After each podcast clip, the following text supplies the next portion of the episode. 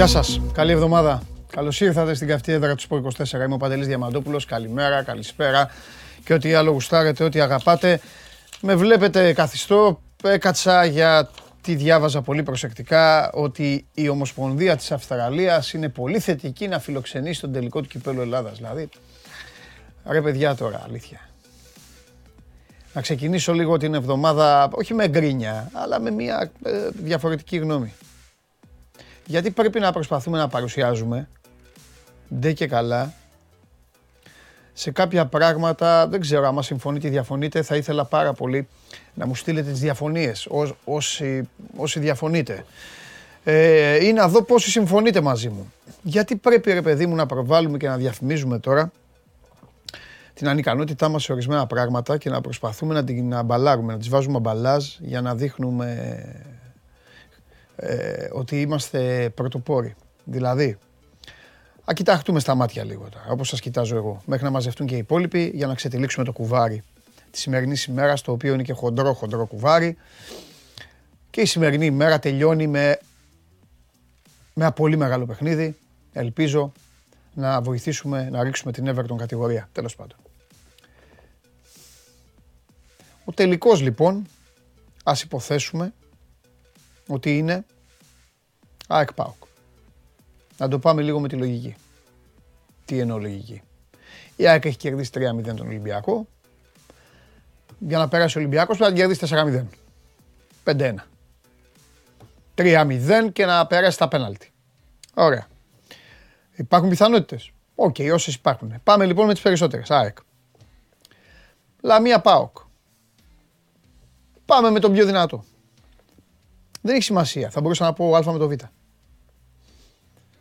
Ας παραδεχτούμε λοιπόν ότι δεν μπορούμε να κάνουμε ένα τελικό στην Ελλάδα που κάνουν όλοι οι άλλοι. Ας παραδεχτούμε ότι δεν το κάνουμε για οικονομικούς λόγους. Οι Ιταλοί το Κόπα Ιτάλια το κάνανε στα Σαουδική Αραβία κάποιες φορές. Φεύγανε, πηγαίνανε, παίζανε στα Εμιράτα. Εμείς δεν πάμε εκεί, δεν πάμε για να... Δεν έχουμε προϊόν. Πηγαίναν στην Αραβία, πάνε στην Αραβία οι ξένοι, πάει το ισπανικό το Super Cup και γίνεται πανηγύρι. Εμείς λοιπόν λέμε να δουν οι Έλληνες της ομογένειας. Όσοι είστε Έλληνες στο εξωτερικό μην το πιστεύετε αυτό. Να κοιτάξουμε στα μάτια. Για μια ήρεμη ημέρα, γι' αυτό το κάνουμε. Για να έχει το κεφάλι της ίσχυ η αστυνομία, η πολιτεία, όλοι. Και θα λανσάρουμε ότι να κάτι ξεχωριστό και εμείς μπροστά οι δημοσιογράφοι θα το κάνουμε βέβαια. Θα πούμε. Απλά εγώ τώρα σας λέω χήμα την αλήθεια. Όταν θα φτάσει η μέρα εκείνη θα σας πω, θα βγω και θα σας πω θα ζήσουμε πρώτη φορά κάτι πρωτόγνωρο, κάτι εντυπωσιακό στο εξωτερικό, στο Selhurst Park του Λονδίνου, στην έδρα της Crystal Palace, ο μεγάλος τελικός του κυπέλου. Αυτό θα γίνει. Και φτάνω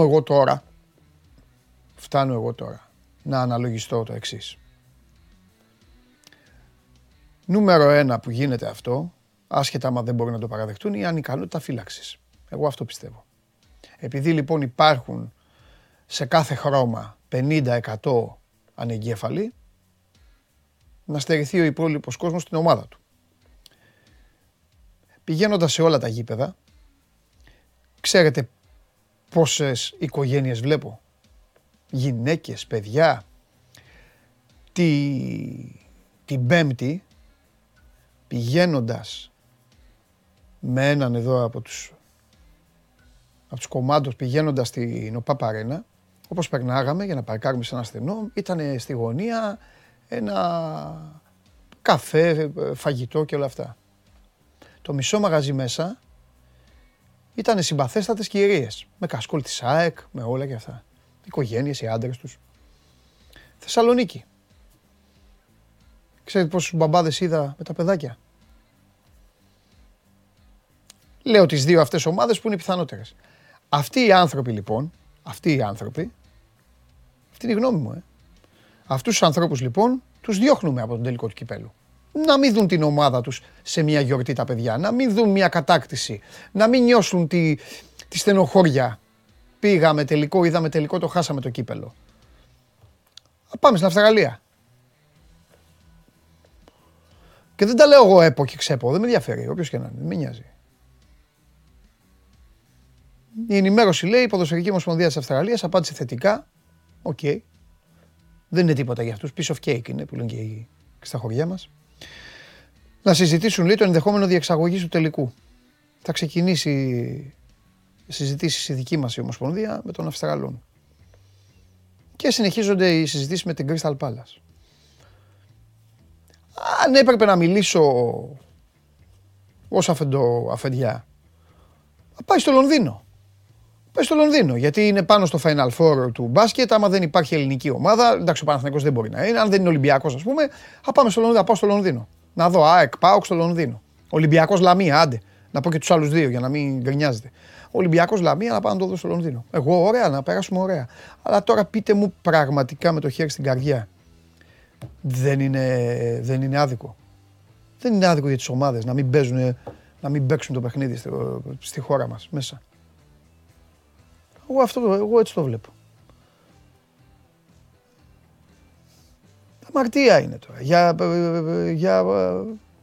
Είναι μια παραδοχή, ρε παιδί μου. Καλά λέτε εδώ κάποιοι. Είναι παραδοχή, είναι σηκώνουμε τα χέρια ψηλά δηλαδή. Ότι είμαστε ανίκανοι. Ότι φοβόμαστε. Φοβόμαστε τους 100 βλάκες. Ξεκινάω λίγο τώρα άσχημα.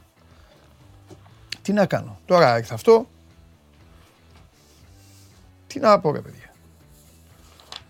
Λοιπόν, πάμε. Σκηνοθέτη, να ξεκινήσω μαζί σου, με επιτρέπεις. Εννοείται, καλημέρα. Καλημέρα μεγάλη σκηνοθέτη. Θέλω να σου πω κάτι. Θέλω να πω ότι χθες εκμεταλλεύτηκα το θράσος σε βάρος του Παναθηναϊκού.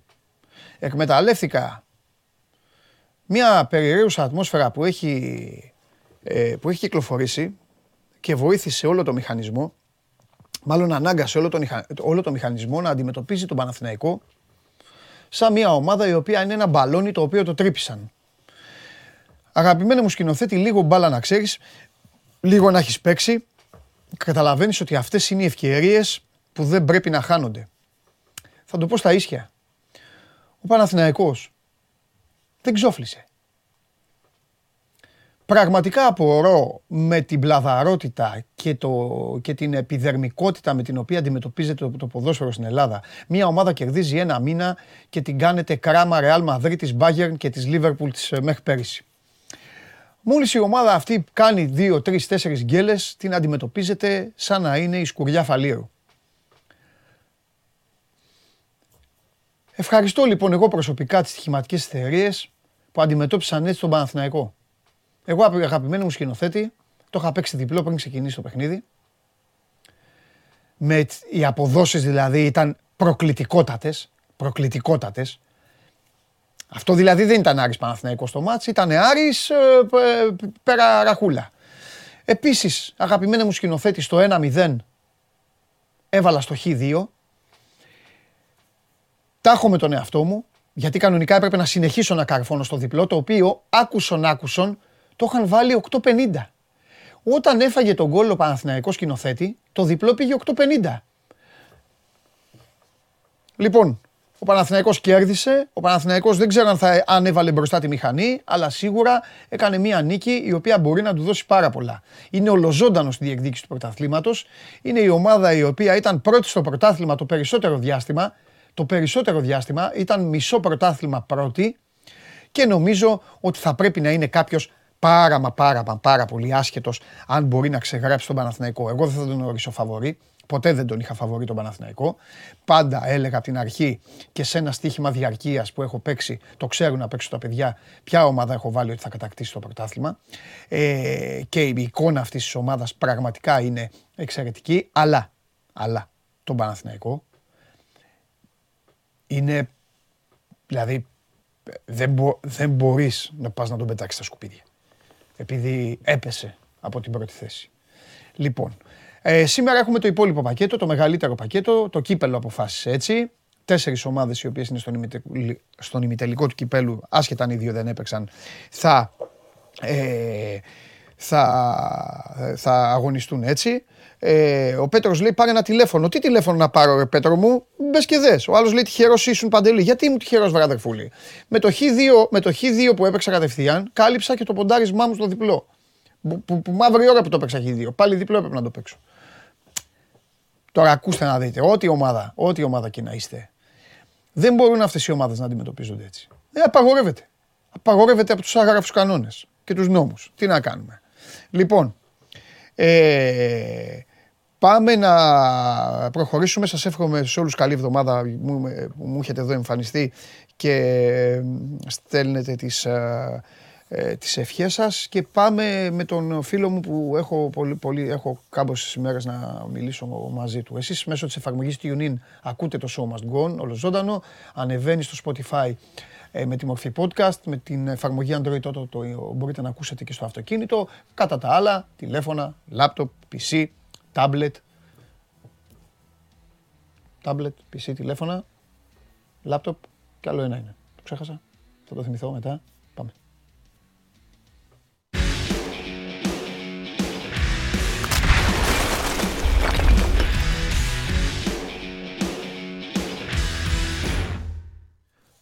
Έλα, αγόρι μου. Έχεις παίξει ΠΑΟΚ για πρωτάθλημα, ρε φίλε. Έχουνε πεθάνει στα γέλια απ' έξω. Γιατί? Όχι, έχω παίξει ένα μακροχρόνιο από τον Αύγουστο. Άλλη ομάδα έβαλες. Είπες, έχω παίξει που παίζει εξαιρετικά. Ναι. Έπαιζε εξαιρετικά τότε ο ΠΑΟΚ. Οι κινήσεις του ΠΑΟΚ. Εγώ κοίταξε να δεις. Εγώ τον Αύγουστο δεν ξέρω ποιος θα πάρει το πρωτάθλημα. Απαντήσω, εγώ δεν έχω μυστικά. Εγώ τον Αύγουστο δεν ξέρω ποιος θα πάρει το πρωτάθλημα. Προσπαθώ λοιπόν να μελετήσω βάσει των κινήσεων που κάνει μια ομάδα. Υπήρχε μια ομάδα λοιπόν η οποία έκανε κινήσεις, η οποία κάποια στιγμή θα έμπαινε και στο γήπεδό της, το οποίο το βάζω πάρα πολύ σημαντικά. Τέλος πάντων, εμένα το μακροχρόνιο που έπαιξα, ουσιαστικά με στέλνει στον κουβά ήδη και θα σας το αποκαλύψω γιατί πήγα στον κουβά. Έπαιξα ΑΕΚ, έπαιξα πρωτάθλημα ΑΕΚ, έπαιξα πρωτάθλημα Μπαρτσελώνα, έπαιξα Ρώμα πρώτη τετράδα, έπαιξα Arsenal πρώτη τετράδα, μέχρι τώρα δηλαδή ψιλοκαλά είμαι, και έπαιξα αυτό που θα χάσω, έπαιξα Bayern πρωτάθλημα με πρώτο σκόρερ το Μανέ. Και έτσι να μου γίνει μάθημα ένα τόσο ωραίο στοίχημα. Ψέματα. Και έπαιξα γιατί έπρεπε να ανεβάσω και την απόδοση για να πάρω και πολλά λεφτά, τα ρομάρα μου. Έπαιξα και κατάκτηση Champions League Paris Saint-Germain. Αυτό. Οι πιο μεγάλες μου αποδόσεις τότε, για να καταλάβεις δηλαδή, οι πιο μεγάλες αποδόσεις ήταν Paris Saint-Germain το Champions League και ΑΕΚ πρωτάθλημα. Δεν την πίστευε κανείς. Αλλά εγώ θα δείξει. Διάβασα. Ναι. Καλά μπορεί και να μην το πάρει. Καλά το διάβασα. Ναι, καλά το διάβασα. Με πούλησε ο Μανέ, αλλά δεν πειράζει. Λοιπόν, αυτό ήταν από εδώ και πέρα. Να είμαστε καλά, μα έχουμε εκπομπή, θα παίζουμε όλοι μαζί ένα μακροχρόνιο. Θα βάλω και τον κόσμο, θα κανονίσουμε δηλαδή, θα παίζουμε όλοι το ίδιο. Θα παίξουμε όλοι το ίδιο, εγώ και όσοι τηλεθεατές θέλουν. Θα το κάνουμε αυτό από την άλλη σεζόν, αν είμαστε καλά και αν υπάρχει εκπομπή τέλος πάντων. Πρώτα ο Θεός, θα παίξουμε ένα μαζί για να έχουμε να γελάμε παρέα όλο το χειμώνα. Θα το κανονίσουμε. Θα ακολουθήσω κι εγώ. Ναι μωρέ, θα έχουμε να λέμε. Λοιπόν. Τώρα για τον τελικό που λες. Ναι, διαφωνώ μαζί σου, όχι, καθόλου. Το θέμα ποιο είναι, ναι, ότι ξεκίνησαν το καλοκαίρι και κάναμε μια προκήρυξη που έλεγε ότι αν είναι μια ομάδα από τη Θεσσαλονίκη και μια από την Αθήνα, τότε το τελικός θα γίνει στο Παθεσσαλικό. Ναι. Τότε το θεωρητικά ήταν εντάξει, ναι, θα γίνει Παθεσσαλικό. Ποιος ξέρει ποιες ομάδες θα φτάσουν στον τελικό. Έφτασε όμως ο ΠΑΟΚ να είναι κοντά στον τελικό, έφτασε ο Ολυμπιακός και ΑΕΚ να παίζουν ημιτελικό και τώρα σφίξαν τα γάλατα γιατί στην ουσία δεν μπορεί να γίνει με κόσμο τελικό στο Παθεσσαλικό και πάμε τώρα στο πλάν B που είναι να πάμε στο εξωτερικό. Ναι. Μέχρι ένα σημείο να σου πω την αλήθεια, εγώ πίστευα ότι κάτι μπορεί να γίνει. Ναι, Λονδίνο, Γερμανία, Κύπρος και τέτοια. Μόλις άρχισαν να συζητάνε για Αυστραλία και για αυτά, άρχισε να γίνεται μεγαλύτερη προαίσθησή μου ότι όλα αυτά γίνονται για να πούνε στο τέλος ότι δεν μπορούμε να κάνουμε τελικό στο εξωτερικό, δεν μπορούμε να κάνουμε τελικό στο Παθεσσαλικό. Πάμε στο ΆΚΑ με λίγο κόσμο ή χωρίς κόσμο να κάνουμε ένα τελικό να τελειώνει η υπόθεση. Έτσι πιστεύω ότι θα καταλήξει. Επαναλαμβάνω, είναι αίσθηση, δεν είναι ούτε πληροφορία, ούτε ρεπορτάζ, ούτε τίποτα. Ότι θα γίνει τελικά στο ΟΑΚΑ δηλαδή με 2.000 άτομα. Α, κάπως έτσι. Κάπως έτσι. Για να δούμε. Για να δούμε. Τι θα δούμε. Λοιπόν, ο ΠΑΟΚ έχει το... Μπορεί αγωνιστική να χωρίστηκε στα 3, αλλά κακά τα ψέματα το πιο δύσκολο έργο το έχει ο φίλος μου ο Ρασβάν. Διαφωνείς? Σωστό. Και παραδοσιακά παραδέχτηκε και ο ίδιος ότι είναι πολύ δύσκολα τα παιχνίδια στην Τρίπολη, κυρίως για το ΠΑΟΚ αλλά και για τους υπόλοιπους μεγάλους πρωταθλητές. Ναι. Εσύ πώς το βλέπεις τώρα που η ομάδα ξεκουράστηκε, έχει κάτσει και ένα οκταήμερο τώρα μετά από τον Ολυμπιακό? Κοίταξε, ο Λουτσέσκου στις δηλώσεις του συνδρομητικό είπε ότι ήθελε να γίνει το παιχνίδι με τη Λαμία. Έτσι κι αλλιώς η λογική, και την είχα περιγράψει πριν τον αγώνα, ήταν να πάει σε εκτεταμένο rotation. Ναι. Με μπίσες βαραρχική εδεκάδα, θα ξεκούρασε πολύ κόσμο. Άρα δεν θα του έκανε και μεγάλο ζήτημα υπό κανονικές συνθήκες να δώσει το παιχνίδι με τη Λαμία. Όχι ότι τον πείραξε που είναι ξεκούραστη οι υπόλοιποι. Έχει τη δυνατότητα να βάλει ξεκούραστους ποδοσφαιριστές. Προέκυψε ένα πολύ σημαντικό για μένα ζήτημα με τον Κοτάρσκι, ο οποίος προσβλήθηκε από ίωση και έμεινε εκτός αποστολής. Μάλιστα. Κάτι που σημαίνει ότι θα πάρει τη θέση του κάτω από τα δοκάρια ο Ζίβκοβιτς. Δεν ξέρω τι θα κάνει ο Ζίβκοβιτς, έμπειρος είναι. Αλλά... Πότε έπαιξε τελευταία φορά, Σάβα? Του έχει δώσει τα κύπελα ο Ρασβάν? Το Μάρτιο. Τελευταία φορά έπαιξε κύπελο το δεύτερο παιχνίδι με την Καλαμάτα στην Τούμπα. Α, μάλιστα. Και το προηγούμενο παιχνίδι πρωταθλήματος που έπαιξε ήταν τον περασμένο Μάρτιο. Δηλαδή σχεδόν ένα χρόνο πριν. Εγώ, εντάξει, αυτός είναι ο ρόλος του δεύτερου τερματοφύλακα. Έτσι, εξάλλου έχουμε κάνει και μεγάλη κουβέντα για το συγκεκριμένο παιδί που λέγαμε αν πρέπει να πάει και σε άλλο τερματοφύλακα ο ΠΑΟΚ ή να τον κρατήσει. Και σου έλεγα ότι πίστευα ότι έπρεπε να πάει σε άλλον. Ναι. Το ζήγησαν οι άνθρωποι του ΠΑΟΚ, συμφώνησαν με το Ζίβκοβιτς. Επαναλαμβάνω, το θέμα μου δεν είναι ο Ζίβκοβιτς, ο οποίος μπορεί να είναι στην καλύτερη του μέρα και να κατεβάσει και τα ρολά. Έτσι, δεν ξέρουμε τι θα γίνει. Εμένα μου φαίνεται έτσι σημαντική η απουσία, γιατί ο Κοτάρσκι είχε βρει ένα πάτημα με τους υπόλοιπους ποδοσφαιριστές της άμυνας και γενικότερα η ανασταλτική λειτουργία του ΠΑΟΚ με αυτόν στα δοκάρια ήταν πάρα πολύ καλή. Ο ΠΑΟΚ έχει στα τελευταία 15 παιχνίδια δεχτεί μόνο 4 γκολ, από τα οποία τα 2 τα δέχτηκε στο παιχνίδι με το Λεβαδιακό στην Τούμπα. Ναι. Και εξή της άλλης είναι ένας ποδοσφαιριστής που μετέχει πολύ στην ανάπτυξη του παιχνιδιού από την πίσω ζώνη. Ο Κοτάρσκι παίρνει την μπάλα στα πόδια του, δεν φοβάται να την κρατήσει, δεν φοβάται να παίξει με τους αμυντικούς του. Δεν ξέρω πόσο πρόβλημα μπορεί να δημιουργηθεί από την απουσία του Κοτάρσκι. Να θυμίσω ότι είναι και ο Κουλιεράκης εκτός, γιατί είχε ενοχλήσεις και μάλλον προφυλάσσεται για τον ντέρμπι με την ΑΕΚ που ακολουθεί. Θα έχει και άλλη μία νέα έτσι παρουσία, τον Άσμπερκ στο κέντρο της άμυνας δίπλα στον Ίγκασον, ο Λουτσέσκου. Αν κρατήσει η ανασταλτική του λειτουργία, εγώ πιστεύω ότι ο ΠΑΟΚ έχει πολλές πιθανότητες, όπως όλα τα παιχνίδια που παίζει. Αν ξεκινήσει με βάση την καλή ανασταλτική του λειτουργία, ότι δεν θα δεχθεί γκολ, κάποια στιγμή θα βρει φάσεις για να πετύχει ένα ή και περισσότερα τέρματα μπροστά. Αλλά το θέμα είναι τώρα πώς θα κρατήσει ανασταλτικά με τις δύο απουσίες αυτές. Εντάξει, είναι παγίδα, Σάβα, μετά τους... Κοίταξε να δεις, του έμειναν 2 βαθμοί, όπως έμειναν και στον Ολυμπιακό από το μεταξύ τους παιχνίδι. Σημαντική. Σημαντική βέβαια. Και έχει τώρα να παίξει την άλλη εβδομάδα με την ΑΕΚ. Καταλαβαίνει δηλαδή κάποιος ότι θα... Πώς να σου πω... Άμα δεν κερδίσει... Θα είναι βαθμολογικό ξενέρωμα. Θα είναι λίγο ψωγύρισμα. Θα είναι 4 βαθμοί σε μια εβδομάδα αφημένη. Πριν το ντέρμπι με την ΑΕΚ. Ναι. Θα είναι δύσκολο, ναι, συμφωνώ. Γι' αυτό. Χρειάζεται. Δεν έχει περιθώρια για... Ναι. Πώς βλέπεις τώρα, θα μπει δυνατά ή θα, επειδή ο Αστέρας είναι μια περίεργη ομάδα, ο φίλος μου ο Μάτζιος προσπαθεί ακόμα λίγο να βρει την άκρη, έχει προβλήματα, δεν μαγεύει. Δηλαδή, πώς να σου πω τώρα, τον Παναθηναϊκό πιστεύω δεν θα τον κέρδιζε ο Αστέρας, έτσι όπως ήταν το μάτς. Το έκανε ο Κουρμπέλης έτσι το παιχνίδι και το πήρε. Δεν είναι ρε παιδί μου ο τρομακτικός Αστέρας των προηγούμενων χρονών. Αλλά είναι και μια ομάδα την οποία δεν την κερδίζεις εύκολα. Σκληροτράχυλη και δυσκολοκατάβλητη είναι. Πιστεύω ότι ένα ερωτηματικό έχει στην μεσαία γραμμή. Ναι. Η Τάντας ή η ΣΒΑΜ.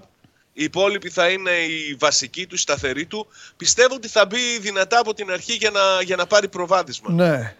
Είναι σε τέτοιου είδους παιχνίδια συνήθως ο ΠΑΟΚ μπαίνει με δύναμη στα πρώτα λεπτά, μήπως ευνηδιάσει, μήπως πιάσει έτσι ανοργάνωτο τον αντίπαλο και καταφέρει να σκοράρει για να πάρει το προβάδισμα. Πιστεύω αυτό θα κάνει σήμερα. Ναι.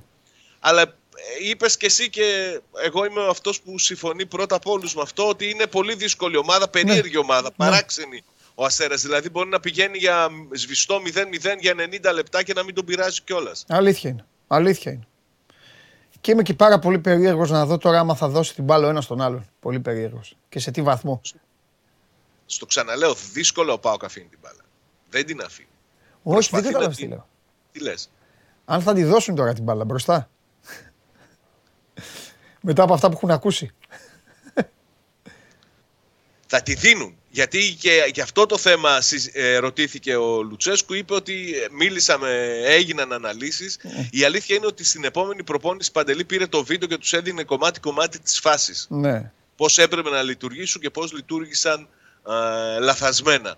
Νομίζω ότι πέρασε και μεγάλο χρονικό διάστημα, τα έχουν βρει πλέον και έτσι κι αλλιώς εξ επί τούτου πιστεύω ότι τις έκανε τις δηλώσεις αυτές ο Λουτσέσκου, λίγο να τους ταρακουνήσει, λίγο να δουν τι γίνεται, γιατί ναι, είπαμε καλό κλίμα οικογενειακό, αλλά κάποια στιγμή θα πρέπει να διαχωρίζονται και οι ρόλοι, και οι ρόλοι λένε ότι ο προπονητής καθορίζει και το κλίμα μέσα στα αποδυτήρια.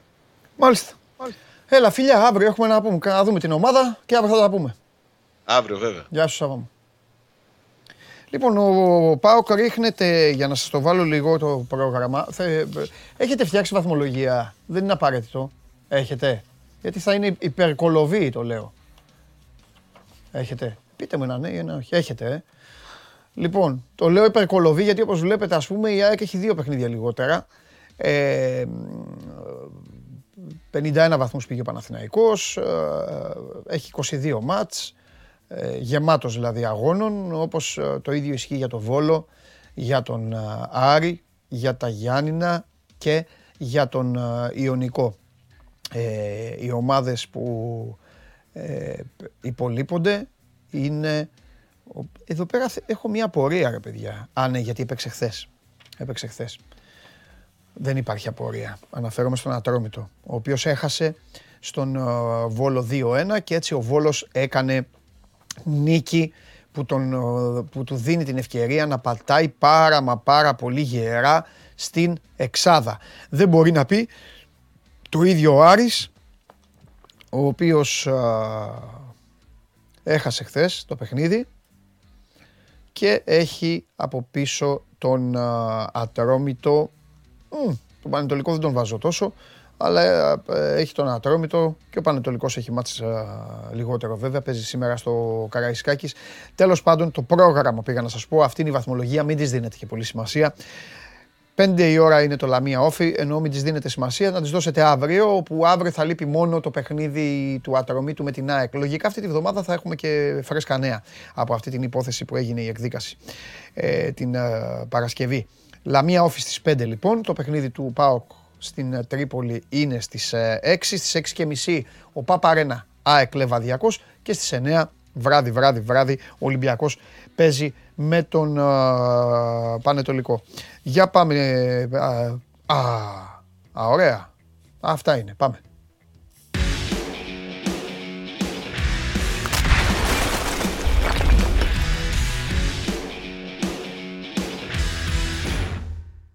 Μου γράφει ο Γιάννης ότι σήμερα είναι να βγει η απόφαση για το παιχνίδι του Περιστερίου. Γιάννη μου, σήμερα είναι να βγει η απόφαση, αλλά δεν θα τελειώσει αυτό που θα βγει σήμερα, να ξέρεις. Έτσι γίνεται. Καλημέρα, καλή εβδομάδα. Έτσι γίνεται στην Ελλάδα. Καλημέρα στον Δημήτρη, καλημέρα στον Κώστα. Καλημέρα. Έλεγα λοιπόν Κώστα μου. Σήμερα είναι να βγει, αλλά αυτό που λες, μετά μπολικά θα έχει εφέσεις, θα έχει και άλλα πράγματα. Λοιπόν, έλεγα λοιπόν Κώστα μου, γιατί κάποιος δεν το κατάλαβε κιόλας και νόμιζε ότι το είχα παίξει χιδίο, έλεγα ότι το θεωρούσα θράσος και ποδοσφαιρική, ποδοσφαιρική ανέδεια. Τα ποσοστά τα οποία έδιναν στο διπλό του Παναθηναϊκού. Προσωπικά βέβαια για μένα ήταν ένα πολύ ευχάριστο δώρο. Το διπλό στο 3.35 λοιπόν σε ένα μάτς Άρη Παναθηναϊκού και να αντιμετωπίζει το Παναθηναϊκό σαν να είναι κάτι άλλο, το τίμησα ιδιαιτέρως. Ένα λάθος έκανα. Όταν έβαλε τον γκολ ο Άρης, είδα στο 2.35 το Χ2 και το προτίμησα. Γιατί εκείνη την ώρα το διπλό είχε φτάσει στο 8.30. Νομίζω ότι επηρεάζεται πάρα πολύ στην Ελλάδα, πάρα πολύ, το σύμπαν όλο από ένα πακέτο εμφανίσεων μιας ομάδας σε 20 μέρες, σε ένα μήνα και την καταχαιριάζει. Και εκεί είναι να μπορείς να διαβάσεις πράγματα όπως το έκανα. Συγγνώμη Δημήτρη, αλλά αισθάνομαι πάρα πολύ.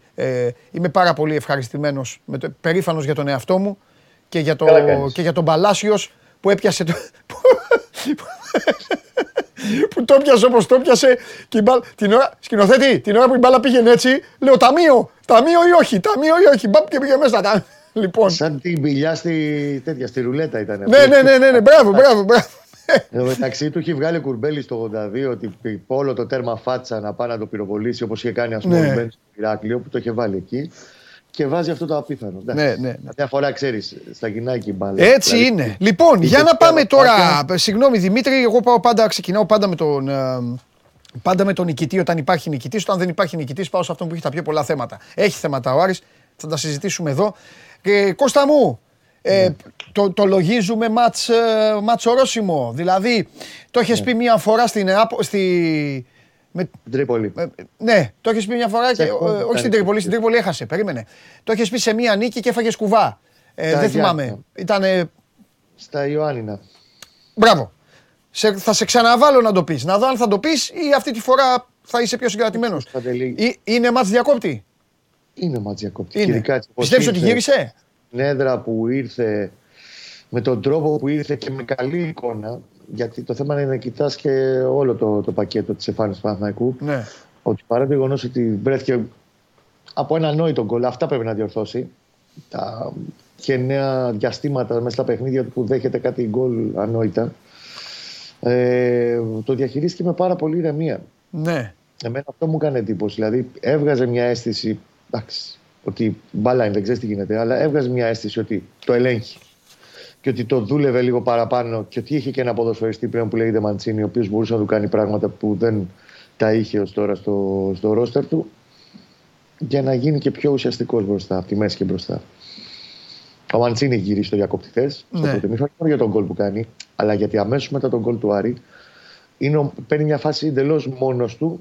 Και στέλνει το πρώτο σήμα τέλος πάντων στον Άρη, ότι το κοίτο από Κρύο Κουέστα, ότι μάγκες δεν θα χάσουμε σήμερα. Ναι. Και πρέπει, επειδή πάντα οι Έλληνες ποδοσφαιριστές είναι οι πρώτοι που τα ακούνε σε αυτή τη χώρα, εγώ θα του βγάλω το καπέλο για πολλωστή φορά του Φώτη Ιωαννίδη.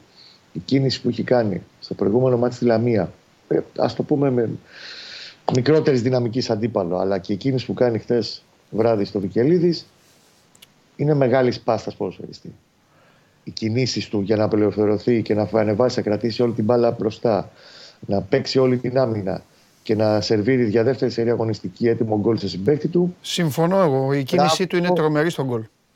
100-0 στο Φώτη Ιωαννίδη και μακάρι να συνεχίσει να δουλεύει. Έχουμε πει για αυτό το παιδί κάποια πράγματα από την αρχή της φετινής σεζόν. Μακάρι να συνεχίσει έτσι και ο ίδιος ήταν ωφελημένος και πάνω απ' όλο και ο Παναθηναϊκός. Τρομερή. Αποθεώνω Φώτη Ιωαννίδη χθες. Ποδοσφαιρικά η κίνησή του ήταν σεντερφορίσια Γερμανού φορ δεκαετιών 80-90-2000 ήταν τέτοια κίνηση. Και φυσικά αποθεώνω Φώτη Ιωαννίδη που στο τέλος ρώτησε τι είναι τον Ντεμαράζ. Εκεί που του λέει Ντεμαράζ, τι είναι τον Ντεμαράζ. Τίμιος. Όταν κάτι το ξέρουμε, το ρωτάμε. Τίμιος, εννοείται. Εγώ να δεις, όταν έχει τον παλαδί μας. Λοιπόν, να σου πω τώρα... Ωραία. Τώρα θα σε ρωτήσω λίγο χύμα, ρε παιδί μου. Ησύχασε τώρα η δουλειά, εντάξει, από σήμερα. Δηλαδή, η βαθμολογία είναι λίγο παγίδα. Την είδες, έτσι, δεν είναι... Δεν θα πούμε πάλι στις βαθμολογοκαταστάσεις, να μεταξημερώσει και στο άλλο παιχνίδι, γιατί το ένα επηρεάζει το άλλο. Αλλά δεν θα πούμε ότι ησύχασε, γιατί έχει πολλά πράγματα που πρέπει να διορθώσει. Και όπως βλέπεις, το ανακατεύει και το ψάχνει ακόμα ο Γιωβάνοβιτς στο να βρει αυτό που λέγαμε, αυτό το σταθερό σχήμα, σύστημα, μοντέλο παιχνιδιού χωρίς Αϊτόρ πλέον, που θα πορευτεί και θα προετοιμάσει και την ομάδα για τα play-off. Βλέπεις ότι ακόμα το ψάχνει. Χτες είναι πιο κοντά, έκανε 2 βήματα παραπάνω στο να φτάσει πιο κοντά σε αυτό που θέλει. Δεν το έχει βρει ακόμα. Γιατί ξαναλέω, τον Μπερνάρ αριστερά είναι δυσλειτουργικό. Τα κατάψα. Και στο αμυντικό κομμάτι, γιατί από εκεί το έχει διαβάσει καλά ο Άρης με τον Ντεμπάγιο. Ντεμπάγιο ή ο Ντεμπάτζο, ρε Δημήτρη, συγγνώμη κιόλας το παιδί. Η Super League το γράφει Ντεμπάγιο. Εγώ το λέω ο Ντουμπάγιο. Το σωστό είναι ο Ντουμπάτζιο. Ναι, πας. Απλά εγώ και το γράφω όπως το γράφει η Super League. Οπότε ναι, συγγνώμη, ένα δικό και το παιδί. Λάθος το γράφει. Αλλά από εκεί γινόταν, είχε θέμα ο Παναθηναϊκός. Το πρώτο 20 λεπτό, από εκεί ήρθε και το γκολ. Εκεί είναι κάποια πράγματα που πρέπει να διορθωθούν. Ναι. Είναι επίσης σημαντικό για μένα ότι αρχίζει και παίρνει πίσω παίχτες. Δηλαδή ο Χουάνκαρ χτες ήταν Χουάνκαρ. Δεν είναι μόνο ο Μαντσίνη που ήρθε και του άλλαξε το έργο μεσοεπιθετικά. Ο Χουάνκαρ ήταν κανονικός Χουάνκαρ. Ο Ρουμπέν, χωρίς να κάνει τρομερά πράγματα, έχει βγάλει την πάσα στο 1-1. Ήταν πιο σταθερός και πιο συγκεντρωμένος σε σχέση με τα προηγούμενα μάτς. Και βεβαίως, ξαναλέω, επειδή οι Έλληνες τα ακούνε πολύ εύκολα και πολύ συχνά. Εντάξει, αυτό γίνεται. Μετά το 20 λεπτό, ο Κουρμπέλης έχει κάνει πάλι ένα πάρα πολύ καλό παιχνίδι. Mm-hmm. Και έχει καλύψει κυρίως ο Κουρμπέλης και λιγότερο ο Ρουμπέν το πολύ κακό παιχνίδι που έχει κάνει ο Τσέριν χθες. Ο Τσέριν ήταν η μοναδική παραφωνία. Εντάξει, το παιδί περνάει τη δική του περίοδο δεφορμαρίσματος. Όλοι θα περάσουν αυτό το ζόρι. Δεν σημαίνει ότι δεν είναι καλός προσφεστής. Απλά τώρα φαίνεται και χτες, ας πούμε, έδειξε ότι δεν είναι καλά. Έχει κάνει πάρα πολλά λάθη, δεν έχει βοηθήσει, δεν έχει καλύψει σωστά τις θέσεις του. Τακτικά είχε αισθήματα και έφτιαξε πράγματα ο Άρης από τη δική του πλευρά. Όταν έστρεψε και τον πήγε τον Κουρμπέλη, τον έστρεψε και τον πήγε πιο αριστερά ο Γιωβάνοβιτς, εκεί το μάζεψε όλο, γιατί αυτό Τσέριν δεν μπορούσε να το κάνει. Ωραία. Πες μου, μάλλον όχι, εντάξει, μην τον έχουμε τώρα και μας ακούει. Θέλω να σε ρωτήσω και κάτι άλλο ιδιαίτερο σημαντικό. Θα σε ρωτήσω σε λίγο. Δημήτρη,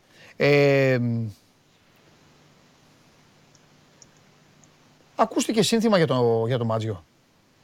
Εδώ το στέλνει. Στο chat. Όχι. Α, εντάξει. Θα το άκουσε μόνος του αυτός που το έγραψε. Όταν είπα στον Σάβα κάτι για τον Άκη, δηλαδή, στέλνει ένας, λέει, να ξέρεις ότι στο Βικελίδης ακούστηκε σύνθημα για το Μάτζιο. Οπότε λέω, κάτσε να τον ρωτήσω. Το έγραψαν κάποια site και το είπαν και σε συγκεκριμένα κανάλια. Δεν αληθεύει, όχι. Οκ. Στο γήπεδο ήμουν, δηλαδή τώρα. Εντάξει, θα παιδί μου, ναι. Μα δεν υπήρχε και ο άσχετο κιόλας, ναι, θα ήταν και κουφό. Λοιπόν, ναι. Τι άλλο τώρα να πούμε, ο Άρης είχε, Τερζή είχε, Χριστοδουλόπουλο είχε, κέφι δεν έκανε. Κέφι δεν πρόκειται να κάνει ο Άρης, έτσι πως συνεχίζει. Κοίταξε, εγώ επέτρεψε μου να διαφωνήσω σε ένα κομμάτι από αυτά που είπε ο Κώστας όσον αφορά το παιχνίδι και για το γεγονός ότι το έλεγχε ο Παναθηναϊκός. Νομίζω ότι μέχρι το 30, μέχρι στο πρώτο μισάωρο, ο Άρης έλεγχε απόλυτα το ρυθμό. Στο δεύτερο ημίχρονο δεν μπήκε στο γήπεδο ποτέ.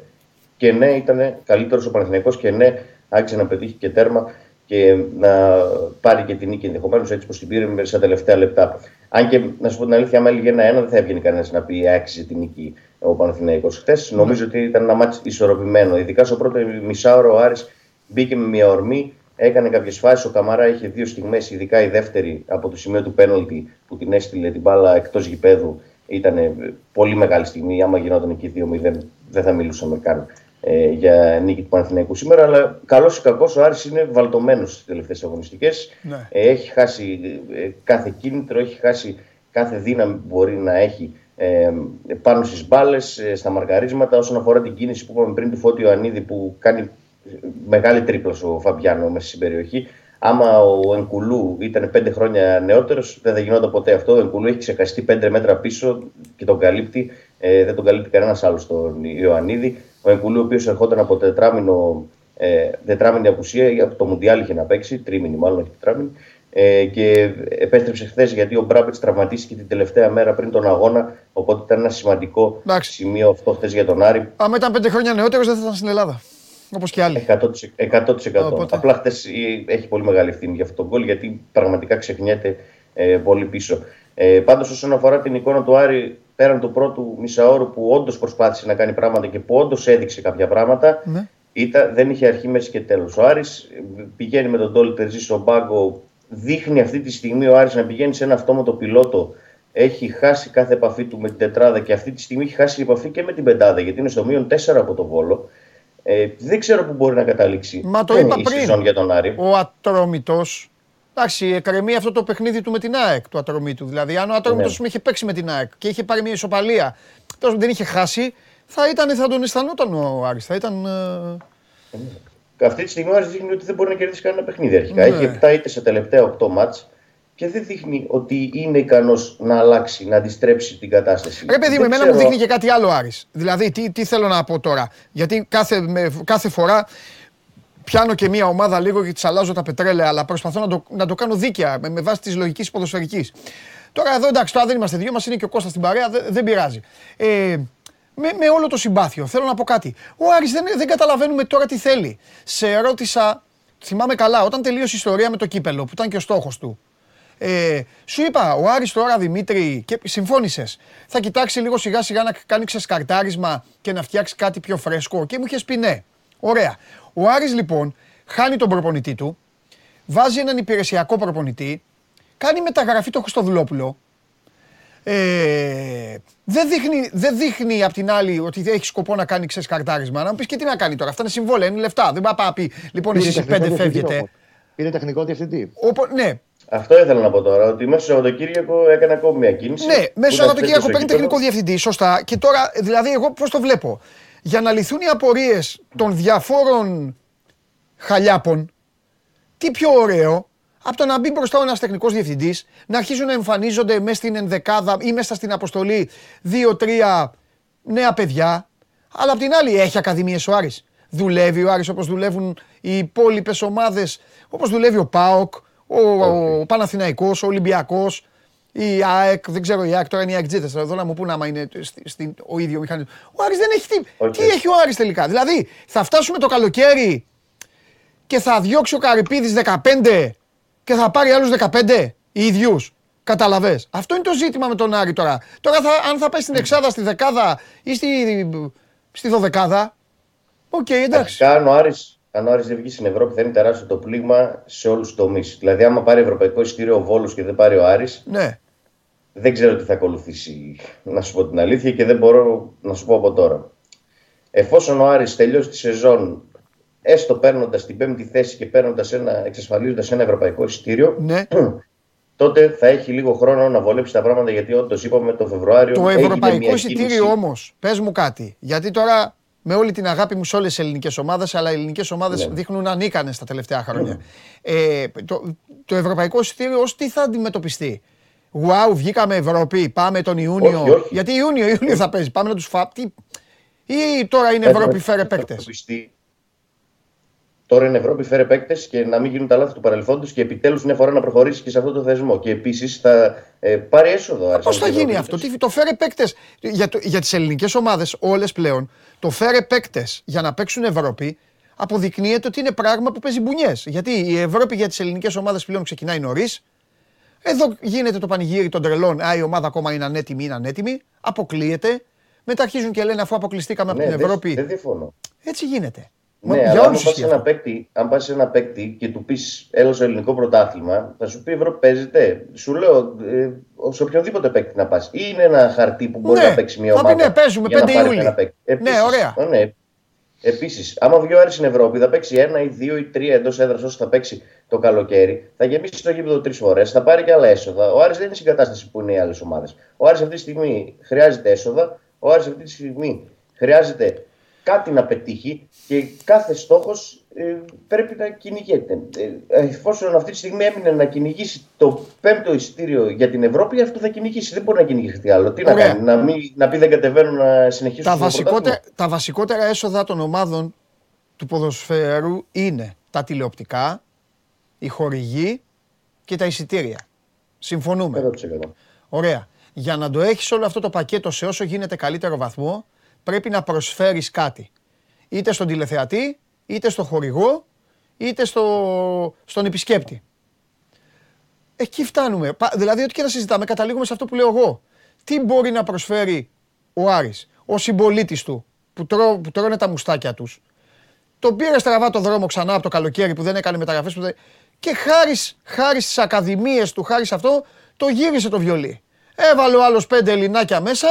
Και πάνε οι παοκτζίδες τώρα στο γήπεδο και τελειώνει το μάτς, δεν κερδίζουνε και γίνεται αποθέωση. Το είδα εγώ με τα μάτια μου. Βρεσκάρουν αποθέωση. Δεν είπαμε. Ρε φίλε, ο Άρης όμως ο Αριανός τι θα αποθεώσει. Τι αποθεώνει ο Αριανός. Αυτή τη στιγμή ο Αριανός δεν αποθεώνει τίποτα. Δεν έχει κάτι να αποθεώσει. Αυτό σου λέω. Έχει να πατήσει κάπου. Αυτό συζητάμε. Αυτή τη στιγμή δεν έχει τίποτα. Όχι. Δεν έχει να κυνηγήσει πράγματα. Πρέπει να πω σφίνα κι εγώ. Ναι, να μπει Κώστα, ναι, πού να τα κάνουμε, εννοείται. Δεν μιλάμε συνέχεια ο καθένας για την ομάδα του. Πες, όχι, για τον Άρη τώρα. Αυτό είναι, για τον Άρη να πεις, βέβαια. και ο Άρης, αυτό που λέει Δημήτρη, καταλαβαίνω απόλυτα ότι ακόμα και το ευρωπαϊκό εισιτήριο. Οκ, θα ξεκινήσουν νωρίς τον Ιούλη, δεν θα έχουμε πάει για μπάνιο ακόμα. Όταν θα ξεκινήσουν αυτές οι ομάδες μαζί σου. Αλλά όταν θα πάει η διοίκηση του Άρη, οποιοδήποτε τον Άρη, να διαπραγματευτεί το τηλεοπτικό σύμβολο, ακόμα και αυτό είναι 200 με 300 χιλιάρικα διαφορά το αν παίζεις ή δεν παίζεις Ευρώπη. Λέω ένα τυχαίο. Εντάξει, όντως θα είναι πολύ μεγάλο το κανόνι για τον Άρη, άμα δεν πάρει το πέμπτο εισιτήριο. Αν δεν πάρει το πέμπτο εισιτήριο, παιδιά, θα δεις Παντελή τι θα γίνει το καλοκαίρι. Ωραία. Εντάξει. Εγώ να σου πω κάτι. Μπορεί να είναι και καλό του Άρη αυτό που θα γίνει το καλοκαίρι. Εγώ ξέρω ότι ο Άρης, Κώστα μου και Δημήτρη μου, πανηγυρίζει φέρνοντας τον Ιτούρμπε, τον Ζερβινιό, τον Γκρέι, και μετά από 2-3 μήνες αρχίζει. Και αυτός τι κάνει, και εκεί δεν γίνεται. Και φέρει κι άλλον. Και το ένα φέρνει το άλλο μετά. Για να σου πω και αυτό που. Μία κίνηση που έγινε στη σωστή κατεύθυνση, που μπορεί να είναι ο χειρότερος επαγγελματίας του κόσμου, μπορεί να είναι ο καλύτερος του κόσμου. Αυτός ο άνθρωπος που ήρθε το Σαββατοκύριακο, ο Ρόμπερτ Παλικούτσα, ο Κροάτης που ήρθε για να αναλάβει χρέη τεχνικού διευθυντή, τουλάχιστον έγινε μία κίνηση προς τη σωστή κατεύθυνση τα τελευταία 3,5 χρόνια. Θα σταματήσει εν μέρη τουλάχιστον να παίρνει παίκτες μόνος του ο Θόδωρος Καρυπίδης και να κάνει την ομάδα που θέλει. Νομίζω ότι. Τουλάχιστον υπάρχει ακόμη ένας πυλώνας σημαντικός αυτή τη στιγμή να ελέγχει κάποια πράγματα. Βέβαια το τελικό και πάλι ο Θεόδωρος Καρυπίδης το δίνει. Απλά η απόκτηση, η στελέχωση της ομάδας, μπορεί να πάρει κι άλλους ανθρώπους ο Άρης τις επόμενες εβδομάδες, να στελεχώσει ακόμη περισσότερο τη διοίκηση και σε άλλα πόστα, δείχνει ότι επιτέλους ίσως μάθει κάτι από τα λάθη. Γιατί ο Άρης έχει να πάρει τεχνικό διευθυντή 3 χρόνια και πήρε τώρα. Μετά από τη χαμένη σεζόν, είδε και απόειδε φέτος, κατάλαβε ότι έκανε πολλά λάθη ο Θεόδωρος Καρυπίδης. Ελπίζουμε όλοι να το καταλάβει ακόμη περισσότερο το καλοκαίρι και να μην μπλεχτεί τόσο πολύ στο αγωνιστικό. Γιατί το λέμε εδώ και πάρα πολλές εβδομάδες, το λέμε πάρα πολλούς μήνες. Στο έχω πει πολλές φορές ότι εφόσον εμπλέκεται ο Θεόδωρος Καρυπίδης στο αγωνιστικό, ο Άρης αυτά θα έχει. Δεν γίνεται όταν εμπλέκεται το αφεντικό, όταν εμπλέκεται ένας άνθρωπος ο οποίος δεν έχει ιδιαίτερη σχέση με το ποδόσφαιρο. Η θέση του είναι άλλη. Η θέση του είναι να πληρώνει τους ποδοσφαιριστές. Η θέση του είναι να κάνει την ομάδα να αισθάνεται καλύτερα, να κάνει τις εγκαταστάσεις, να τους έχει όλους σε ένα ωραίο περιβάλλον. Αυτή είναι η θέση του. Δεν είναι να διαλέγει παίκτες και να φέρνει παίκτες. Ο Άρης ταλούζεται αυτά φέτος, το έχουμε ξαναπεί, και θα συνεχίσει να ταλούζεται εφόσον ακολουθεί το ίδιο μονοπάτι. Με την άφηξη του Ρόμπερτ Παλικούτσα ίσως αλλάξουν κάποια πράγματα. Δεν είμαι σίγουρος και δεν εκφράζω βεβαιότητα, γιατί σου λέω έχουμε δει πολλά τα τελευταία χρόνια στον Άρη. Απλά υπάρχει αυτή η άφηξη που έχει μια ελπίδα μέσα της. Ωραία. Αυτός θα διαλέξει και τον προπονητή, Δημήτρη.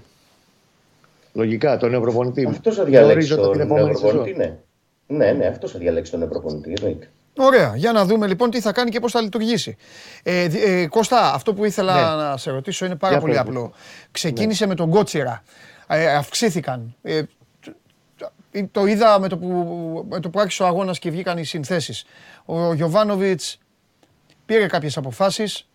Αρκετά από τους λεγόμενους έχω φανέλα σπίτι πέρασαν στον πάγκο. Χθες ήταν το όνομα του Κότσιρα, ήταν το όνομα του Σπόραρ, ήταν ο Παλάσιος. Ήταν ο Βέρμπιτς, ήταν... Το έχεις προαναγγείλει αυτό καιρό πριν, ότι θα γινόταν σιγά σιγά. Θα σταματήσει εκεί, θα συνεχιστεί κι άλλο, θα δούμε κι άλλους, θα ξαναγυρίσουν αυτοί.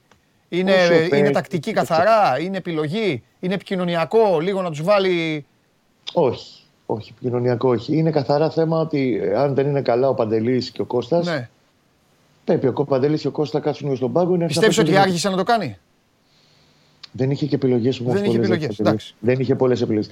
Δηλαδή, χτες, αυτό το έχω γράψει κιόλας και στο site νωρίτερα. Ναι. Είναι το πρώτο μάτς μετά από πολύ καιρό που έχει πολύ μεγάλη επίδραση στη νίκη του Παναθηναϊκού και ο πάγκος. Δηλαδή, γύρισε το κεφάλι του και δεν έκανε έτσι. Όταν ξαναγύρισε μετά στο αγωνιστικό χώρο.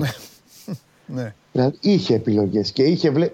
Είδαμε τον Παλάσιος. Ήρθε από τον πάγκο δεύτερο σερί μάτς. Ο Βέρμπιτς είναι εκτός 3 παιχνίδια. Ο Βαγιανίδης είναι καλύτερα. Παίζει ο Βαγιανίδης. Τι να κάνουμε τώρα. Κάποια στιγμή θα γυρίσει και ο Κότσιρας. Δεν έχει σημαίνει ότι θα πάει όλη η σεζόν έτσι. Αλλά αυτή τη στιγμή έχει επιλέξει αυτούς που βλέπει ότι οι προπόνησες είναι στην καλύτερη κατάσταση. Μπορεί να υπηρετήσουν κάτι διαφορετικό. Και είναι λίγο παραπαντά. Σου πω ότι είναι πλήρης ο πάγκος. Γιατί κάναμε μια κουβέντα πριν από 2 εβδομάδες για τις μεταγραφές. δεν είναι στην πληρότητα που θα έπρεπε, κατά την απόψή μου, για να διεκδικήσει και να πολεμήσει τέλος πάντων με περισσότερα όπλα για την κατάκτηση του πρωταθλήματος, αλλά είναι πολύ πιο γεμάτο σε σχέση με το πώς ήταν αυτόν τον διαολεμένο Γενάρη που ήρθαν όλες αυτές οι μαζεμένες ήττες και γκέλες. Χτες, ας πούμε, και οι 5 που μπήκαν είχαν παρουσία και συμμετοχή στο παιχνίδι, σημαντική. Ακόμα και ο Βέρμπιτς, που έχει τα δικά του ζητήματα, έχει βγάλει στο κόρνερ του 1-2. Η αποδική του εκτέλεση έχει το 1-2. Και επίσης, δύο πραγματάκια, να πούμε δύο πινελάκια, για να μην σας ζαλίζω κιόλας. Γιατί ρωτάει πολλοί κόσμο και με έχει ρωτήσεις και εσύ κάποια στιγμή το Μάγνουσον τι έχει γίνει. Ο Μάγνουσον, θυμίζουμε ότι είχε πάθει θλάση στη γάμπα στο μάτς με την ΑΕΚ 8 Ιανουαρίου. Ναι, και την έκανε χειρότερα γιατί μπήκε και συνέχισε. Ναι, και τέλος πάντων, όταν μπήκε στη διαδικασία της επιστροφής μετά την θλάση, παρουσίασε και τενοντίτιδα. Και γι' αυτό πήγε τόσο πίσω. Ο Μάγνουσον έχει μπει εδώ και τρεις μέρες πλέον. Τους προπονεί σε full ένταση με το Βόλο και πιστεύω θα γίνει από τον Γιωβάνοβιτς αυτό που κάνει πάντα. Το έκανε με τον Σέκεφελ και με άλλους προσφαιριστές. Θα παίξει λίγο με το Βόλο κάποια στιγμή προς το τέλος. Ανάλογα με το πώς θα είναι και το παιχνίδι στη Λεωφόρο. Σάββατο το παιχνίδι, έτσι. Το τονίζουμε, στις 5 ώρα το απόγευμα. Και θα μπει σε μια διαδικασία προετοιμασίας του για τον ντέρμπι με τον Ολυμπιακό στις 25 Φεβρουαρίου. 2 Σάββατα παίζει ο Παναθηναϊκός, να πούμε. Ακριβώς. Πάλι Σάββατο και τον ντέρμπι με τον Ολυμπιακό Σάββατα είναι ακριβώς. Ναι, λόγω του κυπέλου. Ωραία. Δεύτερο πινελάκι. Για για πες. Είναι θέμα ωρών πλέον. Περιμένουμε τώρα που θα έρθουμε στις επόμενες ώρες στην Αθήνα. Ο Αϊτόρ για να τελειώσει και υπογραφή μάλλον τη επέκταση του συμβολέου του έως το 2025. 2+1 το συμβολέου θα υπογράψει. Περίπου 800.000 ευρώ οι αποδοχές του. Με κάποια μπόνους. Και νομίζω ότι θα έρθει και κανονικά πλέον στην Αθήνα μαζί με το πρόγραμμά του. Για η αποθεραπεία του θα συνεχιστεί εδώ μετά από 3,5 μήνες στην Βαρκελόνη, όπου έκανε το πρώτο χτίσιμο και τα πρώτα βήματα για την επιστροφή του. Μάλιστα. Ωραία. Δημήτρη, τίποτα άλλο? Όχι. Τίποτα άλλο ιδιαίτερο, όχι. Okay. Λοιπόν, άντε, σας αφήνω. Αύριο θα ξεκουραστείτε, γιατί καταλαβαίνετε ότι έχουμε άλλα πράγματα. Παίζουν όλοι οι υπόλοιποι. Καλά, έχει μπάλα σήμερα, έχουμε να δούμε. Αυτό. Δείτε εσείς μπάλα. Και τα λέμε. Εγώ θα δω Liverpool-Everton. Μπράβο, δες Liverpool-Everton. Αφού δεν διαλύσαμε εσάς, θα ρίξουμε την Everton. Τα δύο τα γράφω εγώ. Άντε, να είστε καλά. Έλα, γεια παιδιά, γεια σας. Ωραία. Λοιπόν. Αυτά από το μέτωπο του Άρη με τον Παναθηναϊκό. Και ο Παναθηναϊκός πήγε στους 51, επαναλαμβάνω, η ΑΕΚ έχει 47 με 2 παιχνίδια λιγότερα. Το ένα είναι στην 6.30 ώρα σήμερα απέναντι στον Λεβαδιακό. Θα τα συζητήσουμε αυτά πιο μετά. Αν είναι εδώ ο φίλος μου, μπορεί να περάσει. Τι άλλο? Σήμερα είναι αυτό το παιχνίδι που παίζουμε εμείς με την Everton. Για να δούμε τώρα, θα δούμε. Ίδια ώρα έχει η Εσπανιόλ Real για τη La Liga. 2 παιχνίδια στην Serie A. Και έχει 7 και 4 Παναθηναϊκός Προμηθέας μπάσκετ. Τελειώνει η αγωνιστική μπάσκετ Final 8 αυτή την εβδομάδα. Μάνος Χωριανόπουλος, ο διευθυντής του News 24/7, που φέρνει όλα τα όμορφα νέα σε αυτό εδώ το τραπέζι. Ναι. Άμα έφερνα και κάνα όμορφο. Την Everton να την κερδίσω. Δεν πρέπει να την κερδίσω, να την ρίξω λίγο. Ναι, ζώρικο πολύ είναι. Ζώρικο, γιατί δεν είναι ζώρικο. Πολύ δύσκολο. Και με εμάς τους δύο, άμα παίξει Liverpool, ζώρικο θα είναι. Ναι, όσο. Καλά. Κορευτιές. Ναι. Όσο δεν είναι λείπει ο Φαντάικ, δεν γυρνάει και ο άλλος το άλλο στόπερ, έχεις θέμα. Θα σου έλεγα με τι μοιάζουν τα στόπερ της Liverpool τώρα, αλλά άστο. Εντάξει. Δεν είναι και έτσι. Λοιπόν. Μην το λες. Στην αναλογία. Λοιπόν, θα ξεκινήσουμε από Τουρκία. Πλέον, εντάξει, μιλάμε μόνο για θαύματα στα συντρίμμια. Μάλιστα έγινε και ένα το πρωί, μετά από 170 ώρες βρήκα μια γυναίκα.